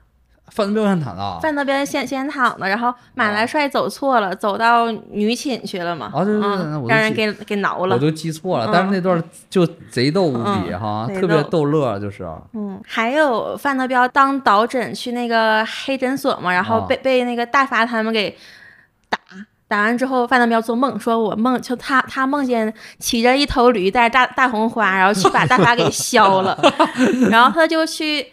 第一次削没有成功，第二次削说差哪儿差头驴，谁是驴呢？就去啊找马大帅去了，啊，说对马马嘛，对马，人家还老马家还户户主嘛，老马家的户主，所以是一个马一个户一头驴嘛。啊是第三部其实巨逗无比嗯，哈。对，自己走然后那个演那个黄大发的其实也是乡村爱情演员，大个儿，大个儿，啊嗯，没想到他那么早就出场了对，《本山快乐营》里有的，啊。嗯，然后还有那个范德彪哪儿特别逗啊？就是范德彪就是跟那个谢大脚的媳妇儿也挺逗的，他还做梦说是强强，呃，那个那个那个那个那什么许文强上和上海滩，上海 滩想想 就特别逗程程和 强强，啊。因为我当时那个玩 PS Two 游戏是《嗯生化危机四》，有时候造型就那个男主角力量，有时候造造型是穿也是黑西 服加礼帽。那时候我就特别喷了，我就 觉得他是照《马大帅三》来的，是学范德彪的造型来的。然后那个还有啥特搞笑呢？《麦帅三》啊，还有个经典台词儿，就是我这人，你和我慢慢处，嗯处不好你自 己找原因草原因啊。那是第三部出来的，也是。嗯但是其实这个《马大帅三》最后结局啊，其实是挺唏嘘的。嗯啊，因为在那个倒数最后一集的时候，然然后那个马大帅跟范德彪都有种无力感和悲剧感，觉得真是一路走来活这么大岁数，扑扑腾腾的，好像总是一场梦，一场空。然后，然后那个马大帅不就抨击范德彪吗？说你什么活死老活梦里边呢？其实特别像那个《漫长季节》公彪也是说一味的活梦里边嘛。对，呃，当时受了很大刺激和失败之后，在最后倒数最第二集，然后范德彪选择了要自杀嘛，还写了段遗书是安眠药吗啊，挺暗黑的那遗段儿书嗯是这么写的，哦说姐夫，我用一宿的时间想完了我一生的事儿。昨天晚上你说的对，我活了四十年，梦游半辈子，家庭、事业、亲情、爱情都被我的梦游一一断送了。结束梦游最好的办法就是躺下来重睡。现在我要吃上一瓶安眠药，一觉睡它五百年。嗯睡醒之后，一个崭新的德彪将屹立在辽北大地上。就是既可悲又可笑可笑的感觉哈、哦，虽然那个结局肯定不能写范德彪真的自杀嘛，但是整个那个最后的结尾是一个偏向于哀曲儿的感觉。最后是结局是马大帅跟玉芬儿又回到了屯子里，马家铺子，对，一路进城的史诗，最后又回到了嗯村儿里边儿。从村儿里来，回村儿里去。然后彪子呢？彪子最后结局也是彪最后去洗车了，啊，嗯，又又是回归了原点那状态，嗯又回归了一个进城打工的农民，嗯最开始最能干的、最最是符合他身份的工作是，就是后厨厨子、啊，送煤气罐儿， 嗯，然后这个洗车， 是是，感觉这个一路走来欢欢乐乐、闹闹糟糟了，最嗯后还是一片白茫茫，嗯真是真干净净啊真干净了那种感觉，这是让人唏嘘的感觉，感觉回到了原点，嗯，而不是一个昂扬向上最后的一个结束。嗯哦，所以他这个戏压根儿好像呃，赵本山也没想拍第四部，就是拍到三就终结了，嗯就结束了，回到一切回到原点啊、然后就去拍《乡村爱情》了，是吧？对，乡村爱情 了，就回村儿正正式拍村儿里的事儿，正是村里的，而且他那时候拍乡村爱情，他完全抛弃了比较深刻的生内比较涵不要批了，判、比较显示那个矛盾那点全都没有了就是农村的家长里短。啊，美嗯好对。象牙山是比较怎么说呢？比较理想化那种环境了，而且这个剧情也非常的轻松，不涉及很强度很很大的东西。嗯啊，嗯、那个可能是也是马大帅他描述农民进城本身就是一个非常难的过程，他注定的带着一些一些沉重。嗯，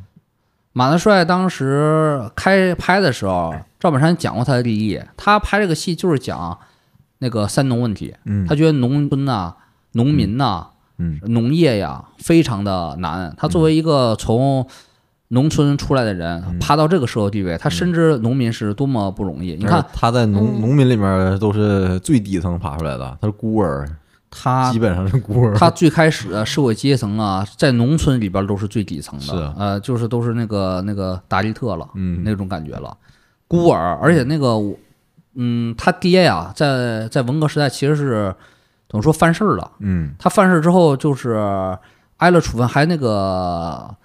呃，挨完处分之后，他爹相当于跑了，逃荒跑了，嗯他相当于是一个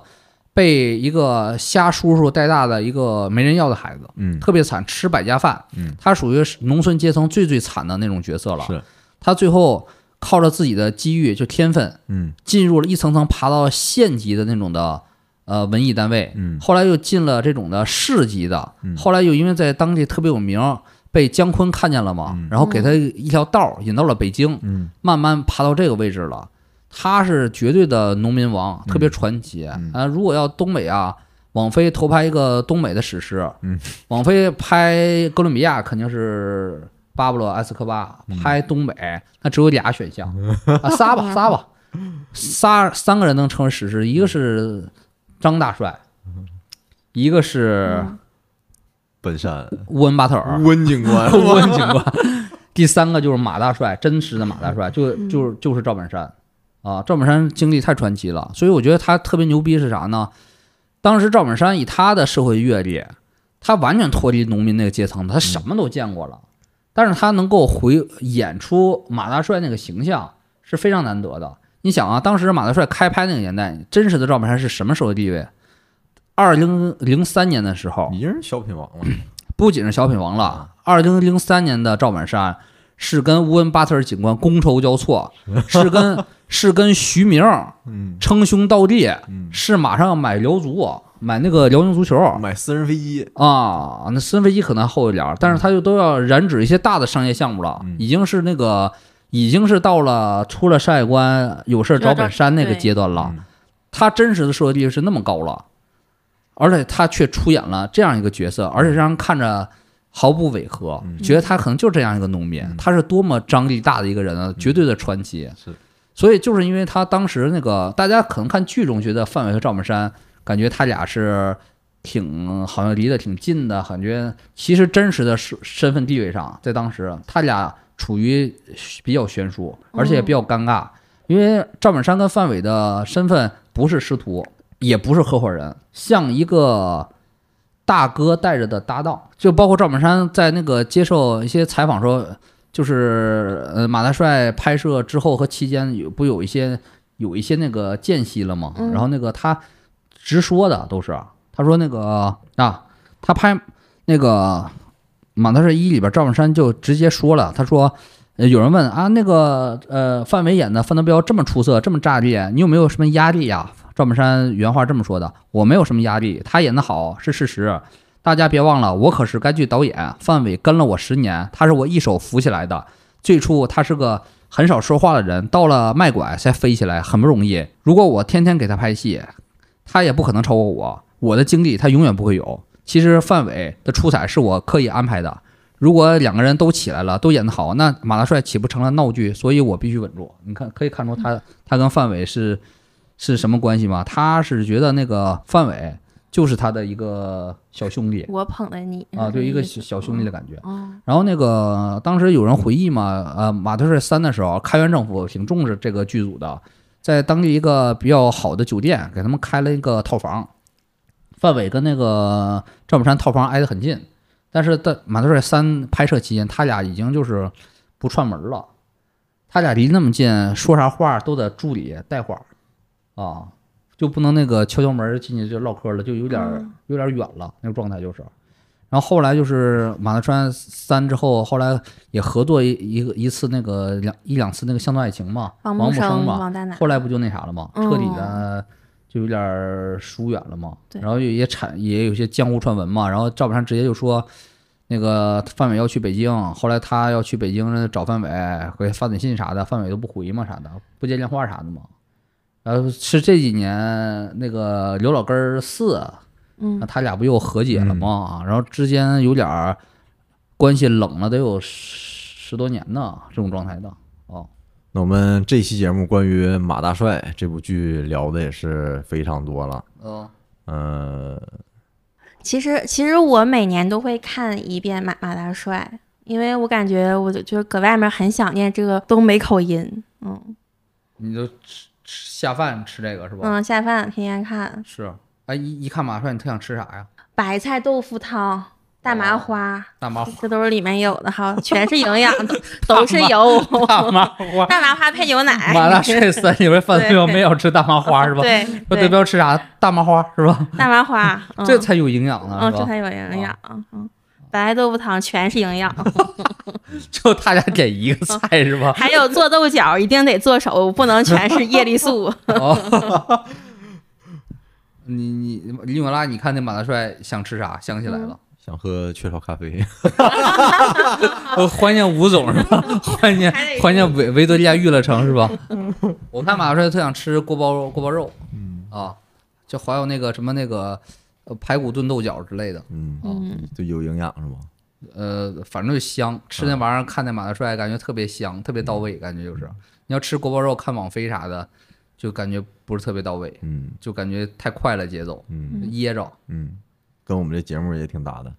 我们这节目也挺有营养的，是吧？ 是像什么锅包肉还是大麻花， 都是油，都是油是吧？都是油是吧？吃的让人直雇佣哈。嗯行，那这期节目时间也很长了，我们啊基本聊的也比较充分了。是一一个漫谈吧，一嗯个散漫的回忆，是回忆起那时候人，呃回嗯忆起那时候事儿，一种感觉。我觉得马德是在我印象中是一种氛围感，嗯，是一种无忧无虑的非典前后时代的氛围感。嗯从那个非典到零六年世界杯吧，德国世界杯之间的我的一段记忆，一嗯，段超梦是啊，一一看那个就感觉没有压力，就感觉特别忘的却今年是哪年了，是吧？忘对忘今夕是何年了，就感觉永远沉浸在范德彪的那种构建世界里边儿，就是的确是赵本山和范伟构建了一种，呃，怎么说呢，超梦空间。你嗯进入那个空间，有点像那个、呃洞天福地，嗯你啪往里钻，你就感觉忘却了时间，忘却了烦恼，是你就可以那个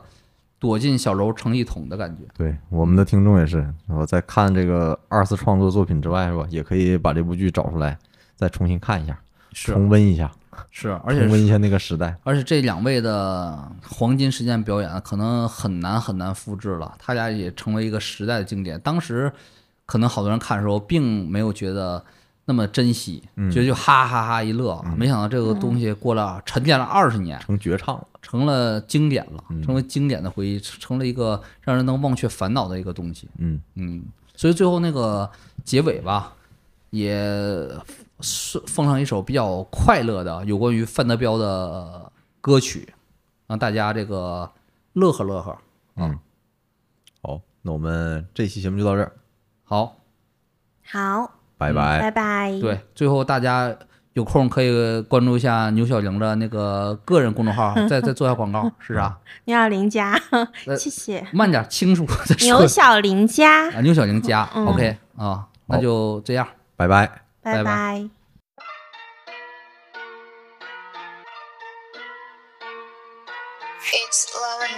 我曾经年少轻狂，打打杀杀，堪称辽北第一区的著名狠人儿。范德彪站得高，他们的声音看不到，镜中照，镜照骚，没有事情办不了。范德彪干着照，辽北地区办不到。范德彪，范德彪，范德彪。维多利亚的保镖，谁都别吵吵，出手加点江湖道义，真正的老鸨，兄弟们淘宝安全感还是会给到你。不要着急，看我的电炮加上边陲飞踢，六年练出十年武艺，让你带着你兄弟一起完美的咔咔咔咔，没人能够打倒的彪哥，一点就炸炸炸炸，霹雳暴躁的随时飙车，碎碎的皮具瓶子外加脸上挂的才可是，即使这样第一，还是也没有人能汹涌超过。辫子要配上墨镜，墨镜得配上中山装，平头要戴上戒指，做个不是中间商，戴着假发展现文学气息，为你喝鸡汤。只要我彪哥在，危险不用提防。如果你悬崖勒马，我保证你回头是岸；如果你执迷不悟，我必将让你苦海无边。范德彪站得高，他们的声音看不到，镜中照，镜照闹，没有事情办不了。范德彪看着照，两位地区办不到。范德彪，范德彪。